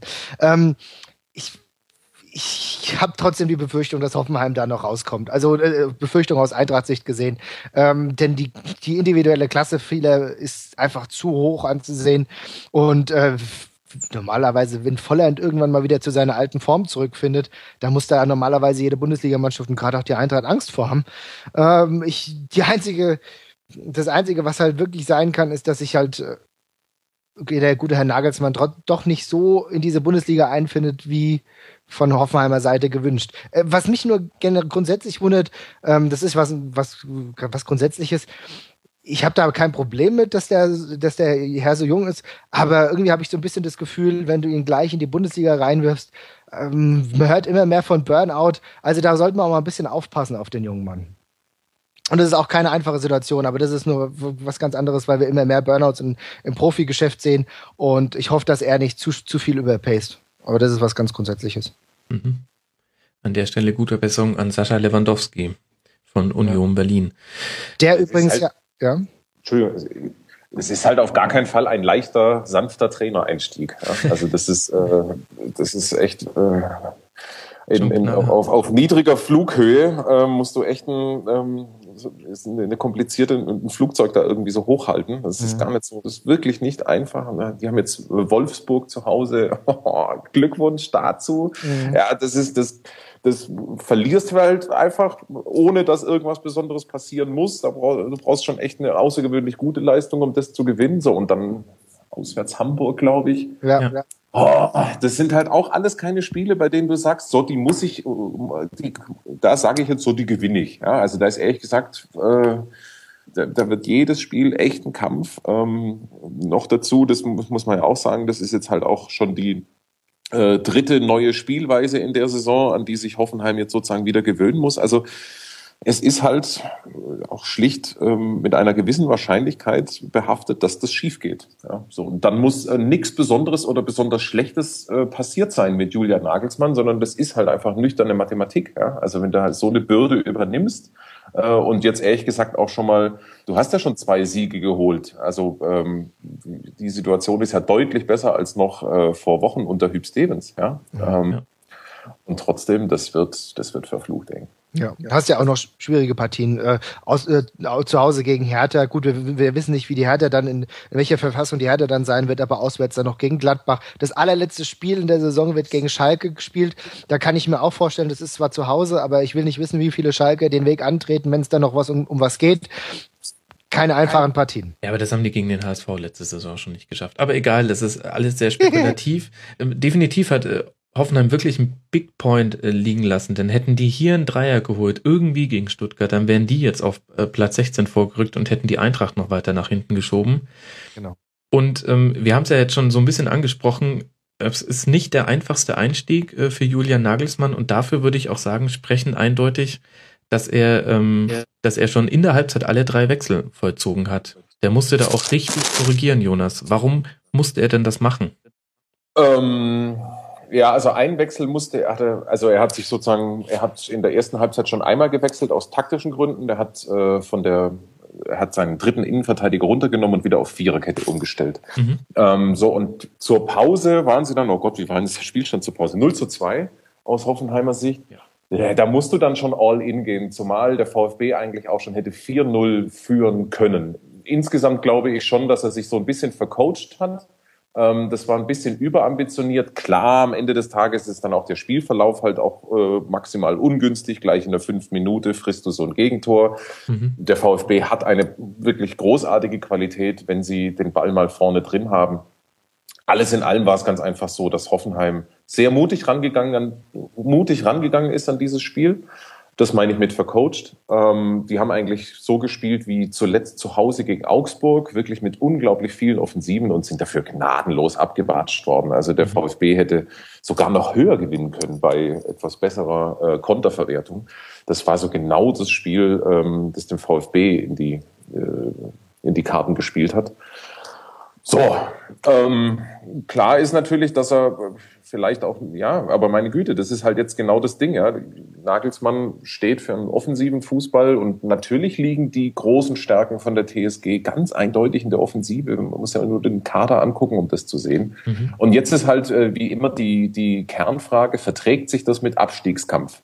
Ähm, ja, das ist, das ist, ich finde das bewundernswert, wenn man im Abstiegskampf oder als Tabellen 17. mutig spielt. Ähm, viele würden, viele Trainer würden sagen, das ist alternativlos. Ähm, das, äh, ja, mag schon alles sein. Ob es dann jetzt letzten Endes, ob es dann immer zweckmäßig ist, ist die andere Frage. Und äh, also mit Sicherheit kann man sagen, in diesem Spiel, jetzt auswärts in Stuttgart, hätte sich die TSG Hoffenheim mit einem etwas konservativeren Ansatz keine fünf Stück gefangen. Ja. ja. Und sie hätten vielleicht auch so ein bisschen die Unsicherheit von Stuttgart nutzen können, die ja nach dieser sehr unglücklichen Heimniederlage gegen Hannover und einem Slapstick-Spiel unter der Woche in Gladbach mit 0-4, also die sind jetzt auch nicht mit dem Selbstbewusstsein eines Undertakers irgendwie da ins Spiel gegangen und genau, die hättest du schon nervös machen können mit so einem Vorteil. Ja, du hast, du hast einen VfB zu Hause, äh, du hast ähm, äh, auch gute Ergebnisse im Rücken. Äh, wenn der Spielverlauf einigermaßen äh, für dich läuft, wird es für den VfB zu Hause richtig fies. Mhm. Genau. Ähm, und umso enttäuschender ist dieses 5-1. Und umso schöner für den VfB. Und die sind jetzt mit 31 Punkten auf Platz 11. Die sind durch. Die haben jetzt tatsächlich das Ding geschafft, oder? Kann man, kann man das so sagen? Durch sind sie nicht. Ähm, aber in der Form auf jeden Fall. Also wenn, wenn die einigermaßen so weiterspielen, dann haben sie mit dem Abstieg nichts zu tun. VfB hat halt, äh, der VfB ist eigentlich ein Eintracht Frankfurt in besser. Mhm. Also es ist so, ähm, es ist auch eine, eine wirklich offensiv eigentlich total talentierte Mannschaft äh, mit so ein bisschen Oldschool-Personal noch im, ähm, im Zentrum. Also ich denke da jetzt vor allen Dingen an Georg Niedermeyer. Alter. Der macht ähm, zwei Tore, ey, das ist unfassbar. Das ist, halt, das ist halt unterm Strich die Geschichte der Saison. Also du kannst eigentlich die gesamte Saison des VfB Stuttgart ein Stück weit an Georg Niedermeyer erzählen. Ja, mhm. also ähm, sehr ambitionierter Saisoneinstieg mit einem kompletten Neuumbau, äh, mit total ambitionierten, im Nachhinein kann man sagen, etwas überambitionierten Trainer, ähm, der den Karren mit 180 gegen den Baum gefahren hat. Ähm, Georg Niedermeyer spielte überhaupt keine Rolle, obwohl er der Mannschaft, ja, weil er vermeintlich nicht ins taktische Konzept passte. So, und äh, er spielt seit dem Tag, an dem Jürgen Kramny äh, übernommen hat, spielt seinen Stiefel, spielt das, was er kann. Und äh, seitdem läuft es zum einen bei der Mannschaft insgesamt deutlich besser und dann hat er jetzt noch äh, Spiele wie das drin. Also er hat gegen Frankfurt getroffen, glaube ich, per Kopf und äh, jetzt ein Doppelpack. Also das ist, ist schon eine ganz, äh, man kann eine feine Ironie darin erkennen, wenn man das möchte. Ja, an der Stelle eine dringende Follow-Empfehlung für Twitter. Folgt bitte at angryzorniger. Es ist, man könnte sich wirklich vorstellen, dass er das selbst schreibt. Es ist so lustig, es ist so passend. Und äh, vielleicht hast du die Entwicklung beim VfB Stuttgart schon perfekt auf den Punkt gebracht, als du gesagt hast, er spielt so, wie er kann. Und ich glaube, das trifft auf die ganze Mannschaft zu. Sie müssen, also unter Zorniger hätten sie spielen müssen, wie er es wollte. Und unter Kramny ist die Rückentwicklung einfach nur, dass er sie jetzt so spielen lässt, wie sie es auch können. Und sie sind genau. offensiv eben sehr stark. Deswegen Ganz genau. Sie, defensiv immer noch nicht super. Ich meine, 89 Tore in allen 25 Spielen mit äh, VfB-Beteiligung in diesem Jahr. Ähm, also kann man sich auch ganz gut angucken als Neutraler. Aber das ist, glaube ich, nur die, die eine Nuance, dass er ähm, ihnen nicht etwas abverlangt, was sie nicht können. Und schon läuft's besser. Genau so ist es. Die spielen einfach ein ganzes Stück pragmatischer, äh, ohne, ja, letzten Endes äh, immer schon auch erstmal auf Sicherheit bedacht, also soweit es irgendwie geht. Die spielen ja meistens so ein Mittelfeldpressing. Ähm, das, und wenn sie es dann mal so beispielsweise auswärts in Gladbach sind sie dafür bestraft worden, dass sie äh, nach längerer Zeit mal wieder versucht haben, wirklich sehr weit vorne drauf zu gehen. Mhm. Da gab es dann direkt auf die zwölf. Äh, jetzt zu Hause gegen Hoffenheim, gegen den Tabellen 17. Das ist ja, ist ja Fakt, haben die echt erstmal abwartend gespielt und, ähm, und ihnen, ihnen flogen dann die Konterchancen nur so um die Ohren. Ähm, sie konnten ihr Glück selber, glaube ich, kaum fassen, äh, mhm. wie einfach sie die Bälle äh, gewinnen konnten.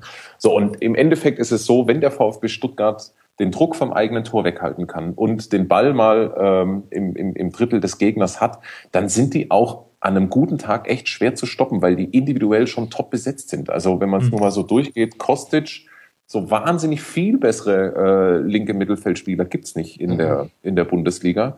Ähm, der Sturm ist mittlerweile auch äh, sehr ordentlich besetzt beim VfB Stuttgart, weil sie mit Krabetz jetzt auch nochmal eine andere Alternative haben. Und es mhm. ist ja nach wie vor ein Jammer, dass ähm, Ginzek ähm, ja. offensichtlich einfach das große Verletzungspech gepachtet hat. So, und dann äh, Lukas Rupp spielt eine großartige Saison. Ähm, Gentner ist einer der torgefährlicheren Mittelfeldspieler der Liga und wenn Serie D einen guten Tag hat, dann räumt er halt im Grunde im gesamten Mittelfeld irgendwie alles ab. Also ah, das ist schon, das macht schon Spaß, dieser Mannschaft zuzugucken und äh, die Davi darf ich auf gar keinen Fall vergessen, weil das ist individuell, ähm, ja. weil er halt auch endlich mal eine verletzungsfreie Saison spielt, schon auch echt auf jeden Fall gehobene Bundesliga-Klasse. Und Timo Werner ja auch. Bei Timo Werner, Timo Werner hat, ist, ein, ist ein riesengroßes Talent, aber ich finde, der spielt noch untertourig. Also mhm. ich finde die, also nur so ein, eine Prise äh, Alex Meyer bei Timo Werner. ähm, das, das wäre eine Vollrakete. Mhm. Aber aktuell braucht er schon noch echt unglaublich viele Chancen. Um so gut zu werden wie der beste Meyer, hat er noch zehn Jahre Zeit. Eine Prise Fußballgott würde ihm gut tun. Okay, ich habe das Gefühl, damit haben wir Stuttgart gegen Hoffenheim äh, ganz gut eingetütet. Wenn ich mir die Tabelle angucke, dann sehe ich als äh, direkten Konkurrenten im Abstiegskampf für die Eintracht Darmstadt, was natürlich auch eine regionale Prise Würzung mit reinbringt in den Abstiegskampf. Die haben jetzt bei Mainz, auch regional recht würzig, 0 äh, zu 0 gespielt. Und Marvin sind damit aber wirklich gut aus der Affäre noch rausgekommen. Ja, muss man sagen. Also ähm, ich habe mir das Spiel angeschaut und ehrlich gesagt fand ich das nicht so spannend. also war ein rein mein Derby. Anscheinend ging es ja nach der Partie äh, oder auch vor der Partie eher rund. Ja, da müssen wir noch mal genau schauen, was da so war. Gab es ja anscheinend ein paar Krawalle, sehr unschön. Ähm, zum Spiel selbst muss ich halt sagen, dass Darmstadt das für sich immer wieder gut macht. Ein Punkt gegen Mainz holen, ähm, auch wenn Mainz zu zehnt war äh, über weite Strecken. Ähm, ich glaube ab der 57. Minute. Aber ähm, Darmstadt beißt, war offensiv nicht ganz so gefährlich diesmal, ähm, aber trotzdem auch wieder ihre Chancen versucht, auch die Chancen bekommen. Du merkst halt, im Zweikampf läuft das halt. Also sie gehen in jeden, in, in jeden Zweikampf, da wird immer für den anderen geackert und ähm, momentan muss ich echt sagen, auch wenn sie auf Platz 15 stehen, die Chance, dass sie drin bleiben, ist absolut realistisch, denn die haben die richtige Einstellung und das macht es für uns umso schwieriger. Jonas, gehst du damit?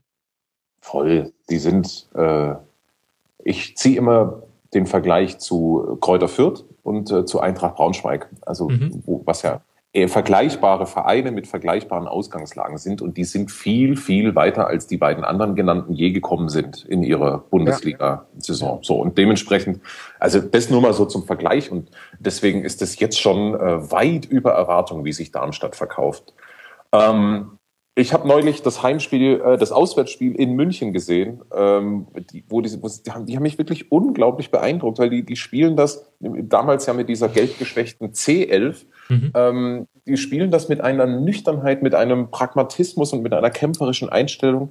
Das ist schon einfach großartig. Ich, ähm, man muss jetzt auch nicht alles toll finden, was die so machen. Man kann an der Spielweise mäkeln. Ja, klar, äh, ist, ist sehr oldschool. Man kann was ich persönlich jetzt so den einzigen Punkt finde, mir ist es manchmal zu theatralisch. Also ich habe das ist genau der Punkt. gegen, ich habe überhaupt nichts gegen äh, ordentlichen Männerfußball, fair enough, alles gut.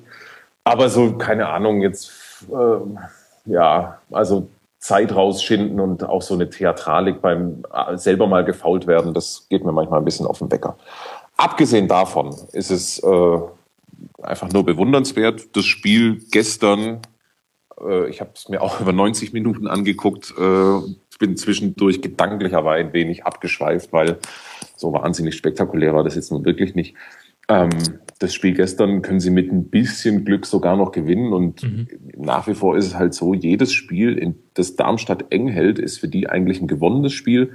Und was halt weiterhin für die spricht, die müssen halt nicht. Ja, also die haben halt keinen Druck. Also für, für die ist, fühlt sich das alles nach wie vor nach einer, nach einer großartigen Abenteuersaison an. Und im Unterschied zu allen anderen, die da unten drin stecken, können sie es positiv angehen. Ja, die haben nichts zu verlieren. Das mhm. ist äh, das wahrscheinlich oder vielleicht das große Plus. Überhaupt gar nichts, genau, das ist es nämlich. Denn jeder Spieler, der da äh, eine gute Partie oder eine gute Saison macht, der hat dann vielleicht sogar die Möglichkeit, sich nochmal, selbst wenn sie absteigen, nochmal ein anderes Betätigungsfeld zu suchen. Wenn ich jetzt immer schon höre, dass Wagner hier Angebote, da Angebote bekommt, ja, das hätte man sich doch vor der Saison auch nicht erträumen lassen. Ja, da war Wagner äh, abgeschrieben, auch äh, wie jetzt immer, äh, also gefühlt eigentlich viel besser ins Spiel kommt, auch wenn er jetzt gestern nicht gespielt hat. Ähm, Rosenthal hat, hat die Chance für sich genutzt. Äh, auch viele andere Spieler. Caldirola ist plötzlich wieder in, äh, ist, ist plötzlich wieder da und auch für äh, Bremen in der nächsten Saison eine Option. Also die nutzen die Chance. Das Einzige, was du eben genau gesagt hast, was mir auch immer wieder missfällt, ist halt ähm, wirklich die Theatralik, dass da Zeit geschunden wird. Da wird wirklich mit Mitteln gespielt, die mir nicht so gefallen, dass das halt vom spielerischen Konzept nicht so schön ist. Damit muss man leben, das ist Bundesliga, aber halt, dass du das mit so einer Theatralik verknüpfst, die, ähm, die, die, die kommt dem geneigten Fan nicht gerade äh, zugute, um es mal so zu sagen. Finde ich nicht so schön. Aber gut, die wollen in der Bundesliga bleiben und haben nichts zu verlieren und das ist deren größte, das ist deren größte Chance. Mhm. Und nur damit es nochmal gesagt wurde, vor der Saison, was haben wir alle über den Böllenfalltor-Effekt gesprochen und wie wichtig die Heimspiele werden und ach, da sind die Duschen so schimmelig. Äh, Marvin, du weißt, wovon wir ja. sprechen. Und ähm, Mensch, da werden sich die Bundesligisten schwer tun. Und jetzt sehen wir in der, in der Heimtabelle auf Platz 17 mit nur einem Sieg nach zwölf Heimspielen und in der Auswärtstabelle auf Platz drei mit fünf Siegen bei 13 Spielen. Das muss man sich wirklich auf der Zunge zergehen lassen. Die haben meiner Meinung nach komplett alle Erwartungen um 180 Grad ähm, widerlegt, weil sie es genau im Prinzip andersrum angehen, als man denkt. Und auch jetzt in der Rückrunde haben sie immer in den Spielen, wo es drauf ankam, haben die nicht verloren. Und das ist, glaube ich, die Riesenstärke, dass sie zum Beispiel auch so ein Spiel in Mainz sitzt, wenn auch glücklich, aber sie verlieren es einfach nicht. Und sie haben verloren in dieser Rückrunde gegen Schalke, gegen Leverkusen, Bayern, und Dortmund. Das, das ist vollkommen okay. Und sie haben Punkte geholt gegen Hannover, Hoffenheim, Werder und jetzt gegen Mainz. Mhm. Immer dann, wenn sie müssen, holen sie sich die Dinger. Deswegen, deswegen bin ich sehr gespannt, was passiert am 32. Spieltag, wenn sie zu Hause gegen die Eintracht spielen, Marvin. Das ist, mhm. ähm, wenn ich mir so angucke, wo jetzt dann noch so die Spiele kommen, wo man mit dieser Logik sagen könnte, okay, auswärts holen sie noch den einen oder anderen Punkt plus dann eben diese Spiele gegen die Konkurrenten. Da kommt noch Stuttgart. Hamburg weiß ich gar nicht, ob man die noch dazu nehmen kann. Hm. Und die Eintracht. Bin ich ja fast froh, dass wir auswärts spielen. ist wenigstens ein Faktor schon ja. weg, ja. Kannst du sein, tatsächlich. Also kommt denen klar entgegen, glaube ich. Und lasst noch kurz über Mainz reden, denn die legen ja auch eine ganz bemerkenswerte Rückrunde hin. Das hätte man, glaube ich, nicht erwarten können. In der Rückrundentabelle auf Platz 4 hinter einem gewissen VfB Stuttgart, der auf Platz 3 liegt, auch eine der Überraschungen. Aber tabellarisch nicht durch Zufall jetzt mit 40 Punkten auf dem fünften Tabellenplatz. Die gehen anderen, die da oben rein wollen, glaube ich, so richtig auf die Nerven. Hm, klasse gesichert schon mal mit 40 Punkten, auch ja. mal nicht verkehrt. Relativ früh in der Saison. Ja, nee, also ich bin äh, absolut äh, überrascht, ehrlich gesagt, über die Entwicklung. Ich habe eigentlich so die, die Mainzer bis zu, bis zu Ende so auf Platz 9 bis, ja, 9 bis 11 so vermutet, dass sie jetzt so äh, positiv durchgestartet sind. Wundert mich ein bisschen. Aber es spricht auch dafür, dass äh, der, die Trainerfindungskommission, die war nur mit einer Person entstand, dass die erfolgreich war und äh, dass der Wechsel hin zu Schmidt sich wirklich ausgezahlt hat. Finde ich auch, dass man das genauso sagen kann. Und ich weiß nicht, wie du es siehst, Jonas, ähm, sehr klug und richtig an Mali festzuhalten, ihn nicht im Winter zu verkaufen, dafür auf Geld zu verzichten, weil er jetzt dann zum Ende der Saison für eine festgeschriebene Ablösesumme gehen kann. Aber hat sich ausgezahlt. Ähm, auch jetzt gerade hat er ja so wieder wirklich eine Kurve nach oben. Total. Das ist, ähm, in, in Mainz stimmt einfach alles. Ähm, man könnte jetzt auch sagen, die, also natürlich liegen die auch über, über, über ihrem Potenzial. Ähm, die spielen deutlich besser als das, was sie eigentlich können, was mhm. daran liegt, dass sie gegen spielstarke Mannschaften halt wirklich total gemein sind. Ähm, also was weiß ich, gegen die äh, nennen wir sie mal Bayerns dieser Welt. Das, die haben schon eine unglaubliche äh, Konterstärke, äh, wenn es gegen Schalke oder, oder, oder und Co. geht. Sind die richtig gut, dass die spielerisch gegen eine Mannschaft wie Darmstadt auch nicht gut aussehen, hat man gestern gesehen. Insgesamt ist es halt einfach der Verein, der von allen Clubs eigentlich so mit am stringentesten geführt wird äh, in der personellen Kontinuität, in der, in der Auswahl der, der, der Trainer, in der, in den Entscheidungen äh, der Spieler. Mhm. So, und Mali passt da auch einfach nur rein. Meine Güte, den haben sie über Jahre, ist jetzt aufgepäppelt, ist jetzt vielleicht einfach zu, ist jetzt eigentlich, eigentlich zu krass, aber ich meine, die haben wirklich jahrelang an dem festgehalten. Also äh, da sind schon ein, zwei Trainer eigentlich an dem verzweifelt äh, und es kam über Jahre nichts, ähm, weil er ja eher so ein äh, etwas phlegmatischer Typ ist und in dieser Saison explodiert er ähm, war auch gestern wieder mit Abstand der gefährlichste und auffälligste Mann bei Mainz 05. Große Klasse. Ich hoffe nur, dass sie genügend Geld für ihn bekommen, äh, mhm. äh, dann ihren Mainzer Weg fortsetzen können. Was halt im Endeffekt optimal ist, ist die Tatsache, dass sie gerade jetzt, als so viele wichtige äh, Veränderungen anstehen, so eine positive Saison spielen. Das gibt nämlich dem Nachfolger von Heidel optimal ein optimales Entry, denn na, stell dir mal vor, wir würd, äh, die Mainzer würden am Ende der Saison auf Platz 13, 14 rumlungern, dann wäre es für mein dafür halt wirklich schwieriger für Schröder. Ähm, positiv in, in, in, dieses neue Umfeld zu starten, aber so geht Heidel und verlässt seinen Verein mit einem äh, positiven Ausrufezeichen. Wer weiß, vielleicht wird's Europacup, ansonsten wird's auf jeden Fall eine einstellige Tabellenplatzierung. Also wirklich was Gutes. Dann geht vielleicht noch Mali, der bringt uns äh, ihnen auch noch mal ein bisschen Geld. Aber du hast ein, ein positives Zeichen hinterlassen und äh, für alle äh, trennen sich dann die Wege, aber es ist trotzdem was Gutes und nichts, was irgendwie problembelastet ist, nichts, was irgendwie mit Abstieg oder so zu tun hat das ist die Grundlage dafür, dass dieser personelle Wechsel überhaupt so über die Bühne gehen kann, wie er mhm. über die Bühne geht. Ja, also das ist ja, das ist ja ein total außergewöhnlicher Vorgang. Ja, ein in der laufenden Saison, dazu noch relativ öffentlich begleitet, äh, wechselt der, der Spiritus Rector eines, eines Vereins und der wichtigste Mann im operativen Geschäft äh, zu einem größeren Club, der dazu auch noch einen Manager ja eigentlich hat. Äh, ja, das, das ist ja auch so eine groteske Personalie eigentlich. Ja. Ähm, so, und, und, und das geht irgendwie sogar noch halbwegs ruckelfrei.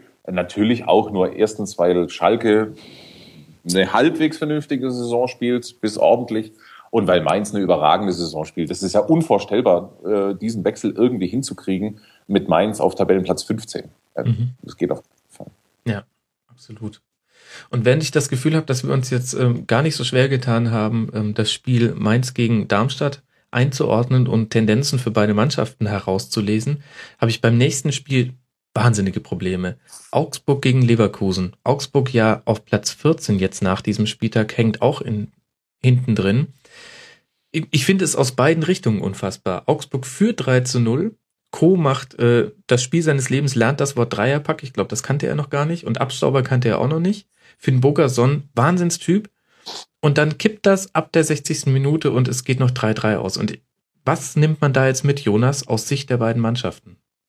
Ja, also für Augsburg ist es äh, krass bitter. Das ist, äh, weil äh, die drei Punkte, die musst du mitnehmen. Das ist, äh, das ist mehr als eine, das ist eine Niederlage. Ähm, anders kannst du das kaum deuten. Ja, du, du hast den Gegner wirklich schon so halb aus dem Stadion geschossen und hast ja. sie da, wo du sie hinhaben möchtest. Es spricht wirklich alles für dich und es ist eher ähm, äh, es ist nicht Augsburg typisch. Also das ist ähm, ehrlich gesagt, das, ich kann mich nicht dran erinnern, dass Augsburg so ein Spiel mal so aus der Hand gegeben hat. Ähm, es ist eigentlich auch genau das, was ja eigentlich für Augsburg spricht, nämlich eine enorme Stabilität. Äh, die sind äh, Abstiegskampf gestählt und, und kennen solche Drucksituationen, haben sich wirklich, wie ich finde, in der Saison erneut grandios verkauft, weil sie ähm, sich aus einer ganz schwierigen Situation in der Hinrunde befreit haben. In der Europa League mhm. sehr gut abgeschnitten. Und mal angenommen, sie hätten jetzt dieses Spiel überzeugend mit 3 zu 0 gegen Leverkusen gewonnen, ähm, also meine Güte, dann wäre das äh, eine absolute Top-Geschichte. Ähm, jetzt gerät das Ganze ins Wanken, weil auch beim FC Augsburg gilt natürlich, wenn man jetzt mal rein die Mannschaft hernimmt, ähm, wäre es keine Überraschung, würde sie absteigen. Ja, das, äh, mhm. das wäre in Anführungszeichen der Normalfall. Und ähm, deswegen wird es weiterhin brutal schwer. Die Mannschaft hat jetzt vielleicht mit Finn Bogason echt mal einen Stürmer gefunden, neben Raoul Bobadilla. Alles in allem muss man sagen, ich glaube, die Augsburger sind echt froh, dass die Europa League rum ist, weil die Mannschaft äh, ist auf der allerletzten Felge unterwegs. Mhm. Und ich glaube, darin liegt auch schon ein Stück weit der Schlüssel für dieses 3-3. Äh, mhm. Die waren platt. Die waren einfach durch. Natürlich äh, ein Stück weit auch Kopfsache. Mit einem 3-0 fühlt man sich halt schon wie der Sieger und beginnt dann halt Fehler zu machen. Ähm, aber ich habe jetzt Augsburg ein paar Mal gesehen in den letzten Wochen. Die sind auch im Moment nicht in der Lage, über die Fitness, ähm, sagen wir mal, ein Spiel zu gewinnen. Also da sind die Gegner in aller Regel gerade stärker. Äh, und das ist natürlich für eine Mannschaft wie Augsburg echt gefährlich. Mhm jetzt dann auswärts in Darmstadt. Da darf man gespannt sein. Und es lief wirklich, also, also blöder kann es nicht laufen. Direkt nach dem 3 zu 0 das 3 zu 1 ähm, aus total spitzem Winkel hat Bellarabi einfach seinen kompletten Frust rausgelassen. Dann Eigentor in der 80. und dann ein Handelfmeter in der 91. Also bei anderen Mannschaften würde ich sagen, so steigt man ab. Ich traue allerdings Augsburg schon zu, dass dann noch was geht, auch weil die also die sind schon, die, die sind schon mal zurückgekommen aus solchen Situationen und zwar schon zwei, dreimal in der Saison und deswegen traue ich denen das nochmal zu. Sie haben halt auch einfach einen super Trainer. Ja, und es äh, gibt, gibt eine interne Ruhe. Ne? Also das ist ja auch, auch das Ding. Ne? Jeder hält an äh, Weinstein fest. Es gibt auch gar keinen Diskurs darüber. Und das ist natürlich etwas, was der Mannschaft schon irgendwie ähm, zugutekommen kann und auch wird. Und dann hast du so tolle Einzelspieler wie Co, der dann so ein Ding macht. Ich glaube auch, dass Finn Bogasson, der eben schon angesprochen wurde, sich im Verlaufe der Rückrunde noch weiter zu einem richtig guten Spieler entwickeln wird. Ich habe den ähm, schon davor mal verfolgt. Das wäre irgendwie für mich eigentlich die 1A-Lösung gewesen, als es darum ging, äh, einen neuen Stürmer zu holen holen. Und dann haben wir Seferovic bekommen. Dann, ich hatte eigentlich damals gehofft, dass wir Alf, Alfred Finnburger Son bekommen. Naja, es lief anders. Insofern kann ich mir aber vorstellen, dass er für ähm, Augsburg noch immens wichtig wird. Mhm. So, und auf der anderen Seite Leverkusen haben jetzt sich noch einen Punkt erkämpft, damit nur drei Punkte Rückstand auf Gladbach, die auf dem sechsten Tabellenplatz liegen. Leverkusen gerade Achter, aber spielen, haben jetzt eine ganz ganz, ganz furchtbare englische Woche gespielt, haben noch Nebenschauplätze wie ein Roger Schmidt, der gar nicht beim Spiel vor Ort ist, sondern schon den nächsten Gegner sichtet. Jonas, wo packen wir die denn jetzt hin in der Momentum-Tabelle? Mir ist Leverkusen ehrlich gesagt ein Rätsel. Ja. Ich, ich werde aus der Mannschaft nicht schlau, ich werde aber auch aus dem Verein und dem Umfeld irgendwie nicht schlau. Also gefühlt ist schon das ganze Jahr irgendwie Alarm. Ähm, was, was ich meiner Meinung nach vor allen Dingen an der Champions League-Saison hängt oder hing. Mhm. Ja, weil, weil die Mannschaft, da hat echt nicht viel gefehlt und sie hätten es gepackt und sie haben sich echt ein bisschen blöd angestellt einfach. Also in den entscheidenden Spielen, da hat mhm. immer so das eine Tor gefehlt äh, und sie wären weitergekommen. Und also meine These ist, wären sie jetzt noch im Champions League Achtelfinale, gegen wen auch immer, aber äh, das ist auch ein bisschen gewagt, ehrlich gesagt, aber äh, das wäre dann alles nicht so, äh, das wäre alles nicht so dramatisch. Mit dem Champions League Ausscheiden äh, habe ich zumindest so einen Klimawechsel festgestellt. Mhm. Ähm, und dieser Klimawechsel wird dann noch begleitet von einer verletzten Misere, die äh, fast schon Dortmund-klopphafte Züge trägt. Ähm, so, und was mich dann noch ein bisschen wundert ist, also wenn man so die Berichterstattung verfolgt, also die Ansprüche sind schon echt brutal, die die da auch haben. Ja? Mhm. Also jetzt so das, das, das äußere Umfeld. Also ich meine, jetzt mal nüchtern betrachtet, Leverkusen spielt in der normalen Saison Platz 5, Platz 6 und in der guten Saison spielen sie halt unter den ersten vier. Ähm, die waren zwischenzeitlich Dritter und du hast das Gefühl gehabt, da stimmt gar nichts. Ja? Mhm. Ähm, also jetzt so in, in, in der medialen Begleitung. Ja. Das habe ich so nicht immer nachvollziehen können und dass dann jetzt natürlich durch das Dortmund-Spiel ein ganz anderer Drive reinkam, äh, negativer Art, ja, ist auch klar. Ja, jetzt wird natürlich alles hinterfragt. Äh, Im Grunde kannst du jetzt nichts mehr richtig machen. Du hast kaum noch Argumente, um ein schlechtes Ergebnis ähm, zu vertreten.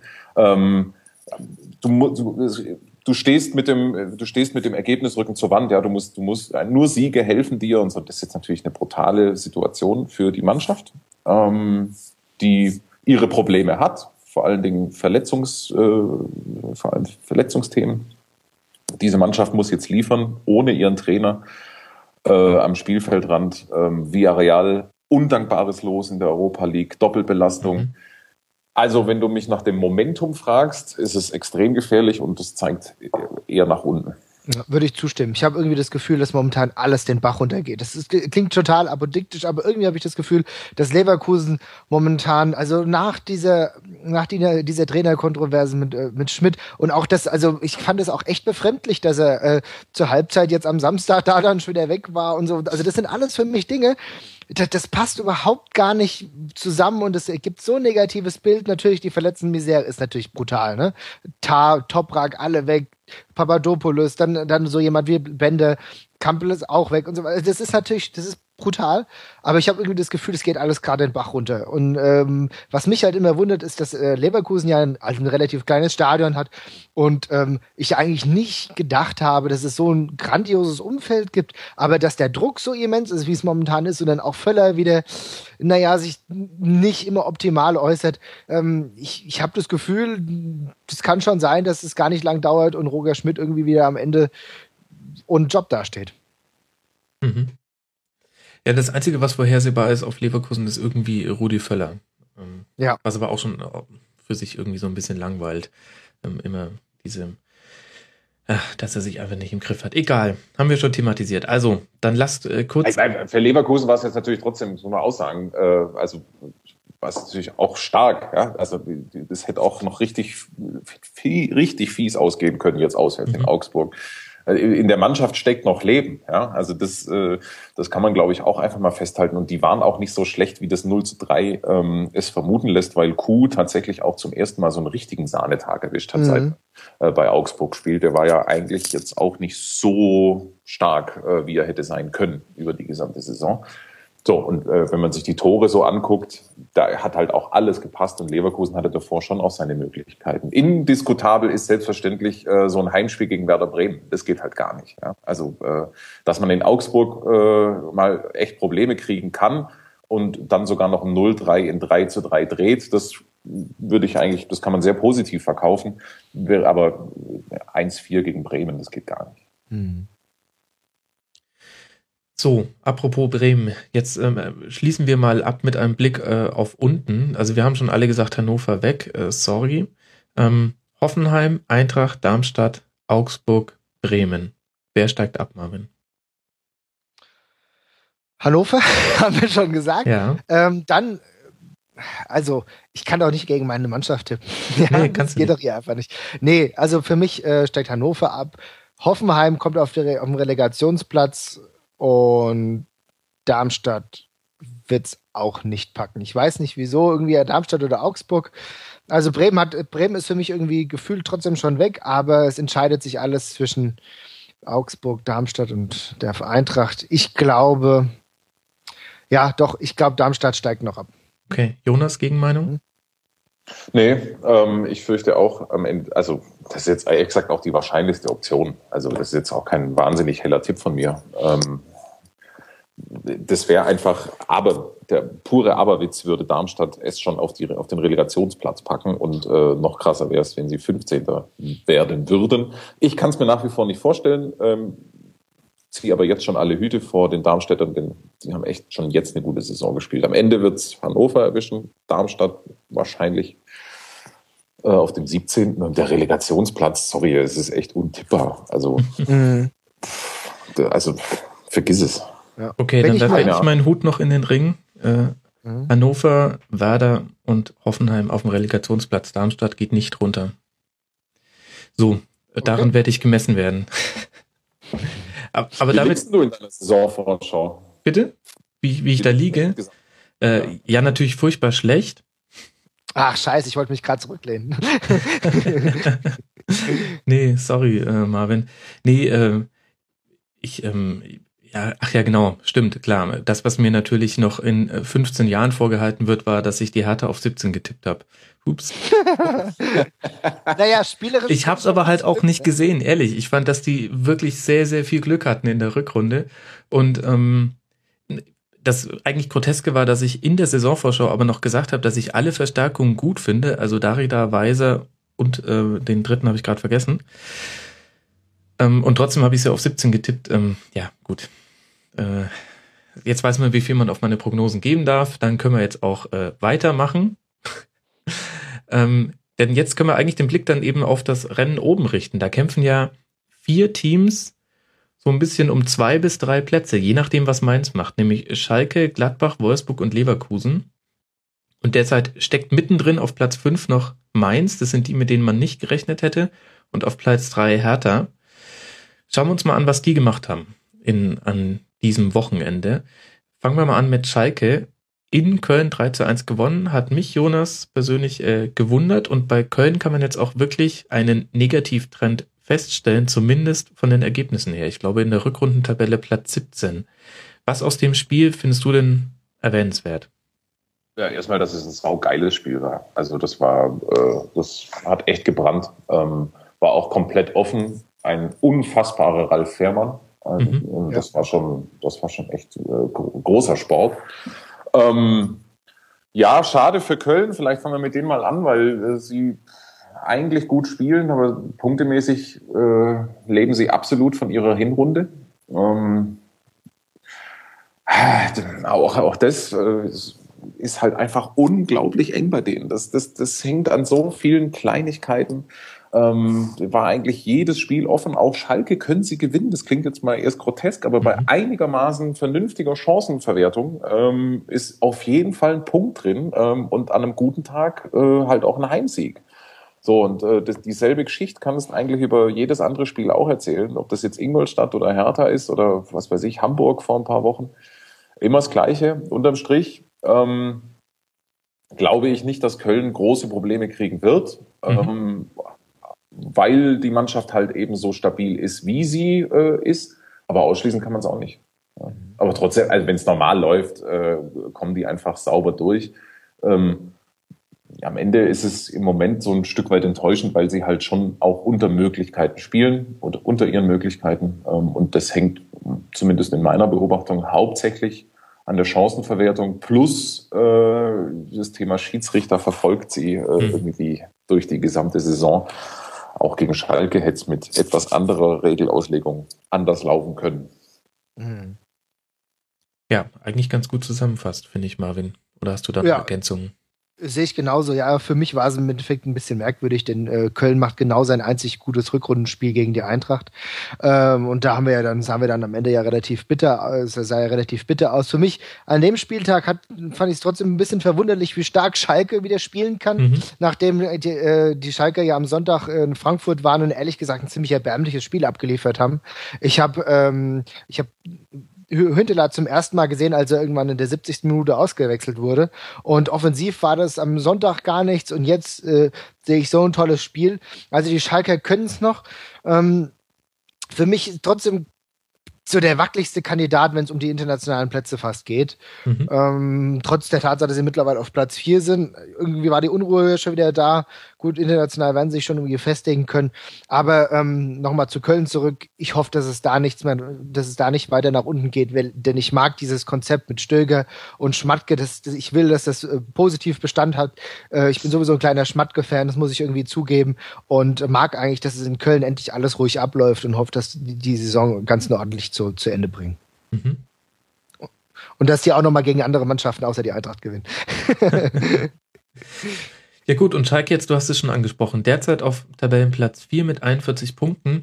Ein wahnsinnig interessantes und wichtiges Spiel jetzt dann in Berlin gegen den Tabellendritten. Da könnte Schalke sogar mit einem Sieg auf Tabellenplatz 3 springen und ähm, die Hertha so ein bisschen ranziehen, nach unten drücken. Und trotzdem bin ich mir auch total unsicher, Jonas, wie ich ähm, die Schalker Leistung einordnen würde, auch weil jetzt gerade in dem Spiel, da lief halt auch wirklich alles perfekt. Also es fängt an mit einem Elfmeter in der zweiten Minute und äh, geht weiter mit einem 2 zu 0, nachdem eigentlich äh, der FC die größeren Chancen hatte, ähm, nach einer nicht geklärten Ecke. Das lief halt auch wirklich perfekt. Genau so ist es. Und ähm, bei, bei Schalke habe ich schon lange alle Versuche äh, aufgegeben, das irgendwie noch erklären zu können. Weil das kann man seit, das, das, ist zwecklos. Ja. Also seit Jahren ist das einfach eine Mannschaft, die äh, total, die ist unvorhersehbar, es ist äh, extrem launisch. Und äh, immer dann, wenn du denkst, so jetzt hast du es so ein bisschen durchschaut, äh, kommen vier Wochen, die genau das Gegenteil belegen. So ist es dies Jahr dann auch wieder. Alles in allem finde ich, wenn man jetzt mal das, das über die gesamte Saison hinweg guckt, äh, deutlich besser als letztes Jahr. Äh, ich finde, das ist äh, unbestreitbar. Ich finde den Kader jetzt auch nicht auf allen Positionen so gut, wie er, äh, wie er betrachtet wird. Also ähm, ich finde das, keine Ahnung, jetzt, was weiß ich, wenn man jetzt den Sturm anguckt, also ob das jetzt so die ganz große Klasse ist, mit der man unbedingt sagen kann, so ich bin zwingend unter den Top 3 äh, der Bundesliga, sehe ich jetzt ehrlich gesagt nicht so.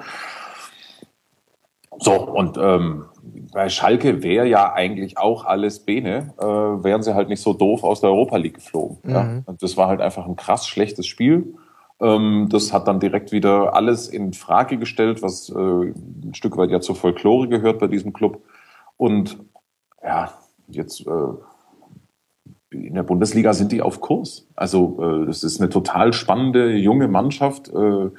Äh, bei der ich echt, ich freue mich total drauf, aus, was aus den äh, Jungs in den kommenden Jahren so wird. Ähm, vielleicht bleiben sie sogar noch so ein bisschen zusammen und dann wäre es echt mega spannend, ob Schalke jetzt vielleicht auch mal wirklich so aus eigenen Kräften ähm, eine richtig gute Mannschaft aufstellen kann, weil also so viele eigene Kräfte noch dazu von der Kategorie hat jetzt kein oder ja hat eigentlich keine andere Bundesligamannschaft. Mhm. Ähm, so, deswegen glaube ich, dass das Potenzial ist riesig, äh, mhm. in dem Club sowieso, in der Mannschaft auch. Und wenn sie es jetzt schaffen, äh, diese Saison einigermaßen äh, so abzuschließen, dass man unter den Top 4 rauskommt, ähm, dann bin ich sehr gespannt, was Christian Heidel aus diesem Verein so zaubert. Ja, sehe ich auch so. Also gerade was du angesprochen hast, so die, äh, die Mannschaft, also da sind auch viele coole, coole Typen auch einfach dabei. Also mir gefällt das, Max Meyer, das ist, was der auch wieder für ein Spiel abgeliefert. Ich finde die Verpflichtung von Alessandro Schöpf im Endeffekt sehr interessant, da geht auch noch viel mehr.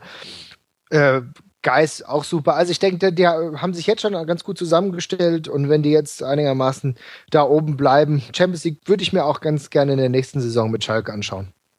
Mhm. Ja, und tatsächlich, tatsächlich ja jetzt ein super wichtiges Spiel bei der Hertha, bei denen man wiederum den Eindruck hat, auch jetzt mit Blick auf die 0 zu 2 Niederlage beim HSV, ich habe den Eindruck, Jonas, die haben ihre Unbekümmertheit ein bisschen verloren und spüren jetzt, Druck ist vielleicht das falsche Wort, aber jetzt wollen sie es halt auch unbedingt. Die wollen jetzt da oben bleiben und ähm, gerade gegen den HSV, das war eine vollkommen verdiente Niederlage. Ja, ich würde, ich würde sagen, dass also unbekümmert haben sie eigentlich nie gespielt. Also die haben ja immer, also das war jetzt ja nie so, äh, so sie haben nie mit großem Hurra-Fußball geglänzt. sehr, sehr schön umschrieben. das ist mal so. Ja.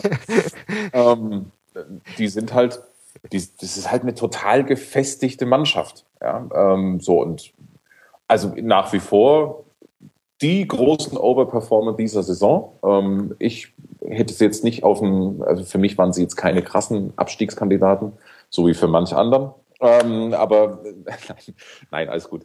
Ähm, ja, aber extra nein, reagiert. Ich, ich, ja, hast zu Recht. Äh, einfach, einfach ins Leere laufen lassen. Totaler. Äh, jetzt pass auf, jetzt habe ich den Faden verloren. Ähm, nein, zu Recht. Hertha ist, ist, ist auch zu Recht. Ja. Hertha ist nach wie vor ich finde das mehr als in Ordnung, was sie spielen und wie sie spielen. Ähm, ja, jetzt kann man sagen, äh, vielleicht kriegen sie am Ende doch nicht den dritten Platz ja, wäre auch echt, das wäre auch wirklich super merkwürdig. Es wäre aber ehrlich gesagt auch äh, ja schon ein Riesenerfolg, wenn diese Mannschaft Platz sieben oder Platz acht einnehmen würde am Ende. Das darf man nicht vergessen.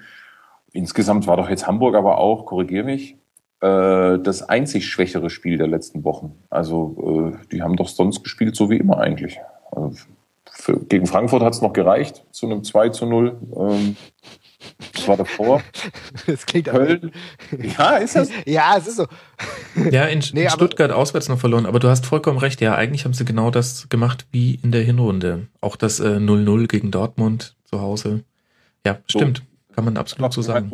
Grundsätzlich ist halt einfach so, Spiele mit der Hertha sind mitunter etwas anstrengend. Ja, also jetzt mal so rein aus Konsumentensicht aber äh, die sind halt einfach nach wie vor unerhört stabil. Ähm, ich finde auch, äh, ich finde halt auch, ich finde es großartig, wie Paul Dardai das so managt und wie er das so macht. Ähm, halt auch mit so einem herrlichen Fokus auf die Gruppe. Also da wird dann Ben Hatira wird halt einfach äh, entfernt im Sinne der Gruppe und das wird dann auch so sauber kommuniziert und dann ist aber auch gut. Ja, ja ich finde, das ist halt einfach so, da wird nicht lange rumgeeiert, sondern das ist äh, Entscheidung und Punkt. Ja. Und wie er so das, wie, wie er das so verkauft und wie stabil er diese Mannschaft äh, geformt hat, äh, das ist schon großartig. Hast du gut auf den Punkt gebracht. Ich muss nämlich ehrlich sagen, ich gucke mir eigentlich kein Hertha-Spiel über 90 Minuten an. Das kann ich mir nicht geben. Da laufe ich lieber 90 Minuten mit meinem Kopf durch die, gegen eine Wand. Da habe ich genauso viel davon. Weil, also, spielerisch, das gefällt mir alles nicht, aber äh, ich, ich bin immer in dieser, äh, in dieser ja, das ist ein zweischneidiges Schwert, weil ich den Paul Dardai echt sympathisch finde und ich muss sagen, der macht das richtig gut. Habe mich aber umso mehr gefreut, dass der HSV, dem ich irgendwie immer was abgewinnen kann, äh, jetzt am vergangenen, äh, vergangenen Wochenende erfolgreich war und die, äh, und die mit 2-0 besiegt hat. Wenn, denn ich muss sagen, wir haben ja jetzt über die Hertha gesprochen. Für mich ist der HSV insofern einfach ein positives Ereignis in dieser Saison, dass es einfach mal nichts Großartiges zu kritisieren gibt. Das ist einfach mal ohne großartiges Palaver ähm, wird sich hier ein Saisonstiefel heruntergespielt. Man ist sicher auf dem zehnten Tabellenplatz mit 31 Punkten, wird mir nichts mhm. großartig in Sachen Abstieg erleben.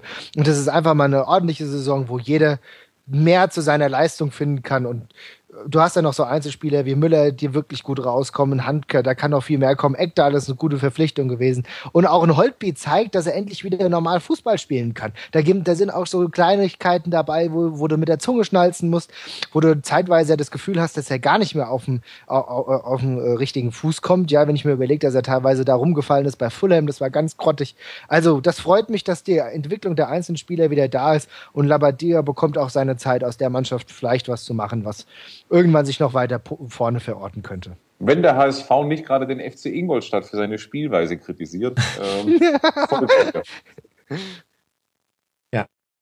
Ja, tatsächlich. Ähm, interessante Entwicklung hat man auch in dem Spiel wirklich gesehen. Ähm, Marvin hat, glaube ich, auch schon die wichtigsten Stützen auch in diesem Spiel genannt. Also Ektal kam wieder zurück. Ähm, ganz andere Stabilität auf einmal im Zentrum. Holt wie Hand ähm, haben auch, glaube ich, so zusammen ihr bestes Spiel in dieser Saison gemacht. Dann hast du den Sakai, der wahnsinnig aufgedreht hat und das gegen Plattenhardt, der nun wirklich kein Blinder ist auf äh, harter Seite. Also sehr, sehr gutes Spiel. Ähm, interessante Weiterentwicklung. Ich bin gespannt, was jetzt dann quasi so der Next Step sein wird. Ähm, welche Baustellen Labadia jetzt dann noch angeht in der nächsten Saison.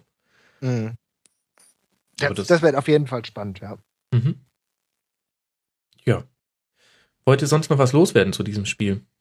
Nee, ich äh, finde jetzt nur so grundsätzlich, wenn ich, äh, wenn ich mir den HSV anschaue, dann muss man ja schon sagen, dass es im Endeffekt ja ähm, durchaus beachtlich war, dass vor der Saison oder auch in den letzten Jahren immer relativ hochwertige Spieler geholt werden konnten, die jetzt eigentlich dafür sorgen, dass es jetzt erst eine gewisse Stabilität gibt. Also auch ein Eckdahl war, ist ein hochdotierter Spieler gewesen.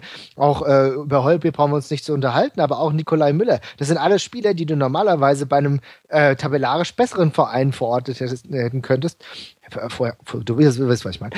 und dass der eigentlich zu, zum, dass die zum HSV gegangen sind, als der überhaupt keine gute Verfassung hatte und dass es jetzt eigentlich erst diese Stabilität erreicht, äh, die du normalerweise bei einem äh, Verein, wo die Transfers hätten getätigt werden können, verordnet hättest. Also insofern, langsam kommen sie dahin und ich bin auch gespannt, wie es weitergeht.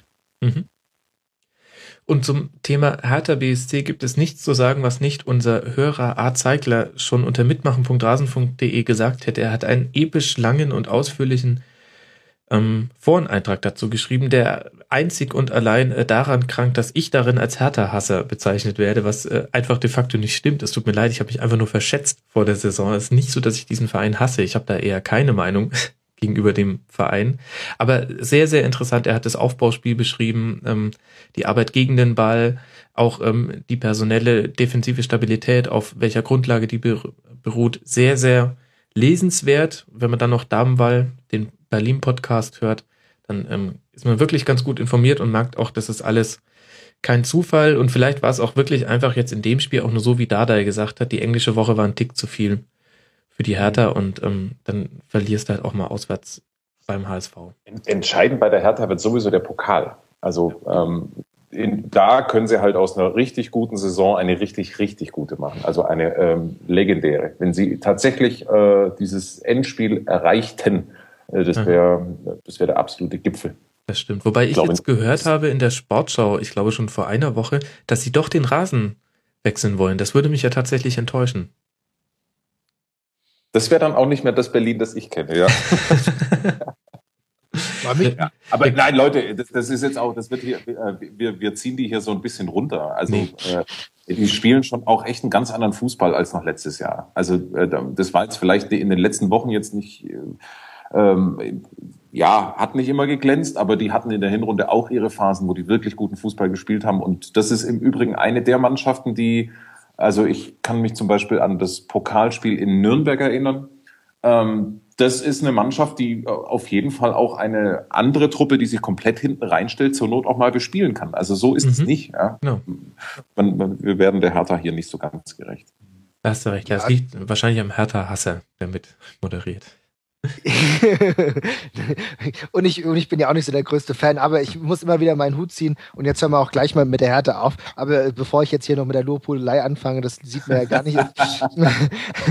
aber wenn es um einen Spieler geht, äh, bei dem ich so ein bisschen mein Herz verloren habe, dann muss ich Darida eigentlich regelmäßig loben. Ich muss sagen, das gefällt mir wunderbar, was der Junge macht und wie der sich auch äh, bei der Hertha etabliert hat. Da blutet ein bisschen mein Herz, weil ich den auch ganz gern bei einem anderen Verein, der eher so westlich angesiedelt ist, äh, gesehen hätte, aber darüber hat anscheinend niemand drüber nachgedacht.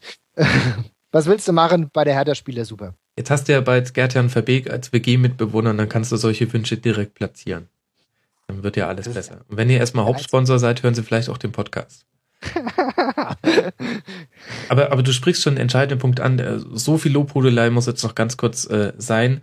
Hertha hat auch wirklich tolle Spieler im Kader, denen man auch diesen Erfolg gönnt. Also wenn ich mir angucke, die Innenverteidigung mit Niklas Stark und Anthony Brooks, super. Ein, ein Marvin Plattenhardt, ähm, der jetzt langsam mal, also langsam verstehe ich, warum der so gehypt wurde unter den Hertha-Fans. Mitchell Weiser, super. Darida hast du schon angesprochen. Fabian Lustenberger jetzt wieder zurück. Und, darfst du ja auch nicht vergessen, da vorne drin spielt ein Ibisevic, der nicht mehr zu vergleichen ist mit dem Stuttgarter Ibisevic und ein Salomon Kalou, der nicht zu vergleichen ist mit Salomon Kalou aus der letzten Saison.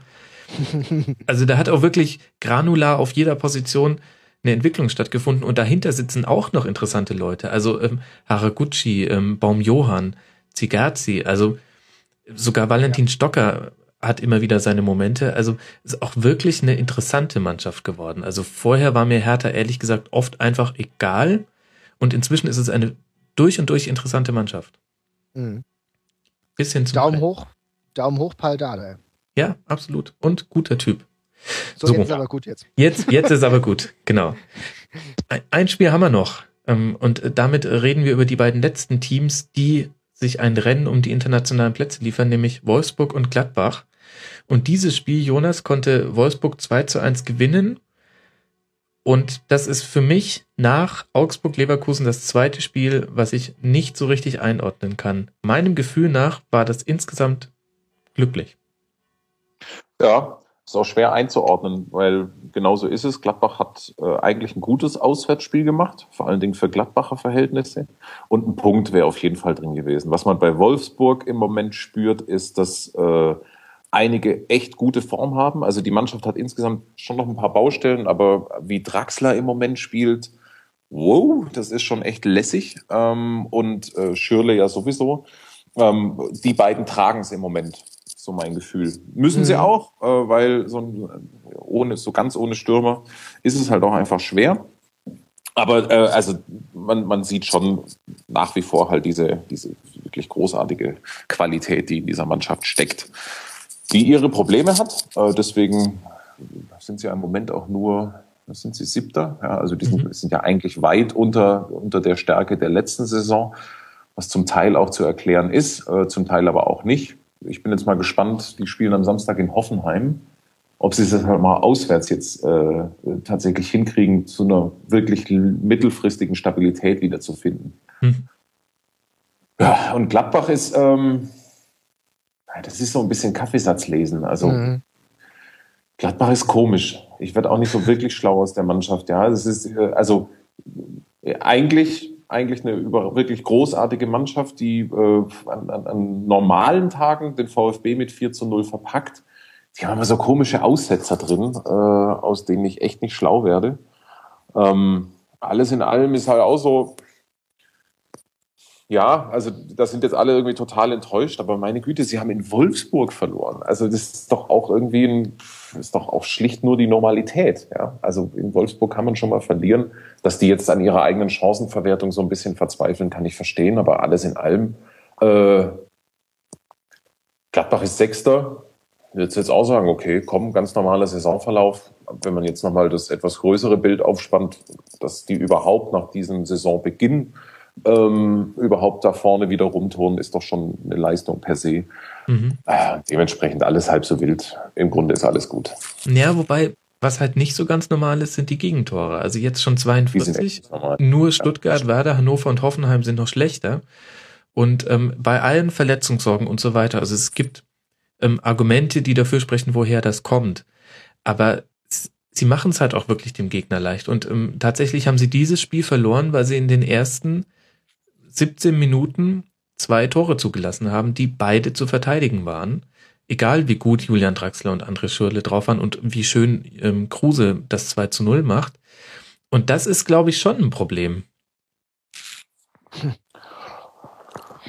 Tja, also für mich ist Gladbach irgendwie auch ein Rätsel. Ich habe irgendwie das Gefühl, dass eigentlich jeder oder viele nur darauf warten, dass endlich der äh, richtige Einbruch wiederkommt.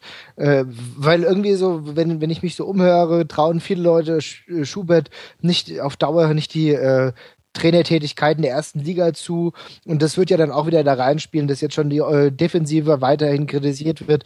Ja, für mich ist es, also für mich war das jetzt am Wochenende jetzt kein, es war ein merkwürdiges Spiel, aber das Ergebnis war für mich ganz klar und wenn ich das so weitersehe, dann kann ich schon davon ausgehen, dass Borussia Mönchengladbach sich auch am Ende des Tages wieder im internationalen, in den internationalen Gefilden äh, unter, ja, wie soll ich sagen, bewegen wird. Insofern für mich kein Drama. Aber woher jetzt die Defensivschwäche rührt, kann ich jetzt auch gar nicht sagen. Ich wenn, wenn ich mir angucke, dass sie ja eigentlich durchaus mit einem 5-4-1 da gestartet sind, was ja schon relativ defensiv war, dann wundert mich das ehrlich gesagt. Mhm. Ja, sie kriegen es irgendwie tatsächlich nicht auf die Kette. Da stimmen auch so die Verbindungsräume nicht so ganz, aber das ähm, können Taktikexperten noch viel genauer sagen als ich. Und auf Wolfsburger Seite fand ich sehr interessant, ähm, ganz, ganz viele Gladbacher Chancen nach schlimmen Fehlern im Spielaufbau. Und da würde ich ja sagen, wenn ich mir jetzt angucke, dann in Hoffenheim, die ja das, was sie ja gerade am besten können, ist äh, vorne drauf zu gehen und gleich zu stören bei der Auswärtsschwäche von Wolfsburg, das ist keine Gmate Wiesen. Auf gar keinen Fall. Also das ist äh, der große Test für Wolfsburg vor allem. Mhm. Also ähm, wenn sie es jetzt nicht hinkriegen, ähm, so ein Spiel dann halt auch mal zu gewinnen, dann sehe ich schwarz, was internationale Plätze angeht für den Rest der Saison. Ähm, so, und im Umkehrschluss ist es natürlich eigentlich erstmal ein komfortabler Gegner für Hoffenheim, ja, weil ähm, also mhm. so gesehen, das, ist schon echt tricky jetzt für, für den VfL Wolfsburg. Ähm, da müssen sie zeigen, dass sie, ja, dass sie auch ohne, äh, die ein oder andere Top-Personalie vorne, also vor allen, vor allen Dingen natürlich Bas Dost, dass sie es auch ohne ihn hinkriegen und dass sie als Mannschaft auch mal wieder äh, auswärts wirklich funktionieren. Mhm. Wobei die letzten Partien ja jetzt mal bis auf die Bayern, wo, wo du kannst auch nicht sagen, dass gut Felix 2-0 gegen Bayern passiert hat, aber echt in Ordnung, ordentlich waren. Also der Aufwärtstrend ist bei Wolfsburg deutlich spürbar. Ja, weil du halt auch in Hannover spielst. nicht nur, auch. ja, gut, okay, du hast schon recht. Na gut, Ingolstadt war jetzt, ja, okay. Aber mich freut es grundsätzlich einfach für Wolfsburg Wolfsburg, weil ähm, also für die Spieler in Wolfsburg, denn äh, die ganze Häme, mit der Traxler über, äh, zuvor überschüttet wurde und auch Schürle, ja, äh, Millionentransfer und so weiter und so fort, kommt nicht auf die Kette. Mich freut es einfach, dass die Jungs, die halt eine gewisse, gewisse Qualität einfach haben, sie mittlerweile wieder abrufen können. Und äh, man kann zu dem Kader, man kann zu Wolfsburg stehen, wie man will, aber für die Person einzeln freue ich mich das einfach, dass äh, jetzt wieder Erfolgserlebnisse kommen, weil ich denke, das ist für äh, die Bundesliga gut und auch im Hinblick auf die Nationalmannschaft gar nicht so verkehrt, je nachdem, was im Sommer uns erwartet. Ja, mhm. Wir müssen jetzt halt die Champions League überstehen, was sollte gehen gegen Gent zu Hause mhm. nach dem Hinspiel. Ähm, das spricht vielleicht, ja, das ist auf jeden Fall ein Problem in dieser Woche.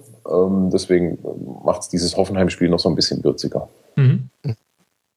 Also sehr interessanter Spieltag, auf den wir jetzt dann auflaufen mit äh, Hertha gegen Schalke, Gladbach gegen Eintracht, äh, Darmstadt gegen Augsburg, auch interessantes Spiel und der Rausschmeißer dann am Sonntagabend wird Dortmund gegen Mainz. Ähm, ich glaube, das wird eine interessante Schlusskonferenz, die wir dann am nächsten Montag aufnehmen. Und in diesem Sinne würde ich sagen, äh, vielen Dank, dass ihr mit mir diesen Spieltag besprochen habt. Bis auf dieses eine Spiel da Samstag 18.30 aber das hat wirklich genügend Aufmerksamkeit in einer eigenen Folge bekommen. Vielen Dank euch zwei. Gerne. Sehr gern. Ich rufe dazu auf, euch bei Twitter zu folgen. Äh, Jonas äh, kann nie wieder den Sender wechseln, weil sonst verliert er sein Twitter-Handle Sky-Friedrich. das toll, gell? Das haben die gut gemacht. Nicht schlecht, oder?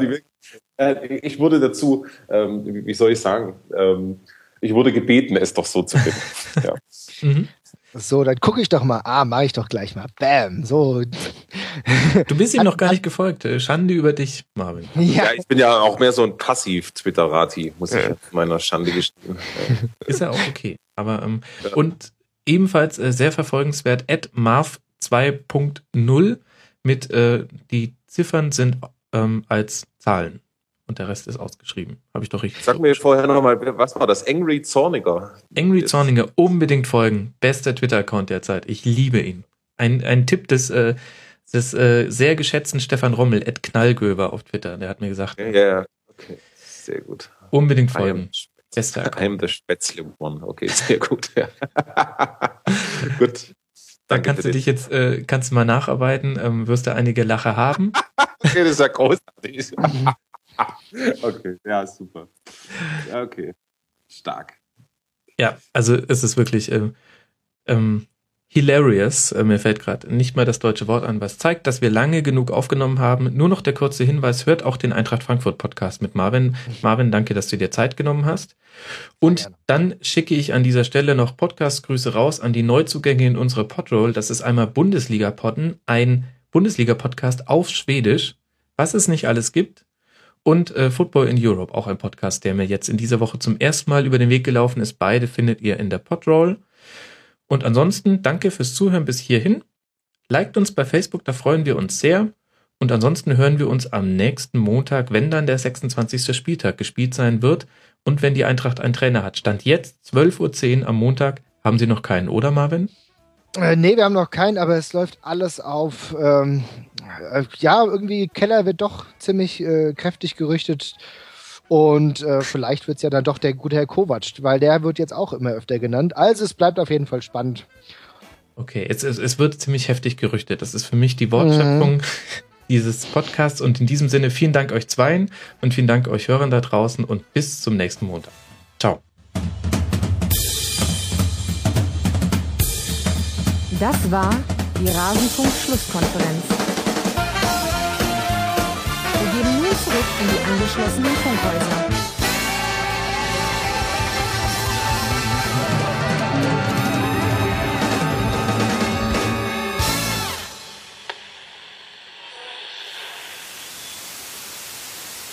Jungs, vielen Dank. Ehrlich. Danke. Sehr, sehr gerne. Jetzt wissen wir, jetzt habe ich Jetzt habe ich sogar den Korkut vergessen, der wird ja auch noch in den Ring geworfen. Eieiei, meine Güte. Aber wieder nichts dabei, was ich ganz gern hätte. Naja, nur gut, man kann sie gerne. Ja, Korkut finde ich gar nicht so schlecht, aber ich wollte dann vorhin nicht noch einen Namen reinwerfen, weil an ja. den habe ich auch gedacht, weil ich es auch interessant fand, dass er an dem Wochenende bei Sky aufgetreten ist und man das ist immer so ein bisschen, ich finde es zumindest interessant, wenn Trainer, von dem man ganz lange nichts gehört hat, in einer Phase auf einmal wieder On-Air-Zeit haben, in mhm. denen nach Trainern gesucht wird. Ja, Max, weißt du, wer heute Abend in der Hessen, ähm, beim Hessen Sport ist? Nee beim Heimspiel? Ja, Magath. Oh. so, viel dazu, ja. Haben wir neulich heute Friedel Rausch äh, in einer, in einer äh, Fernsehsendung gesehen. Also hm. den, äh, der sagte tatsächlich noch, na, es würde ihm noch in den Fingern jucken. okay, ist, ich, ich, merke schon, 1995 hat angerufen und will ihre Trainer zurück, ja. ja. Sei froh. oh Gott. Ah. Das haben wir ja schon mal erlebt. Der war ja schon mehrfach bei der Eintracht, also insofern. Naja.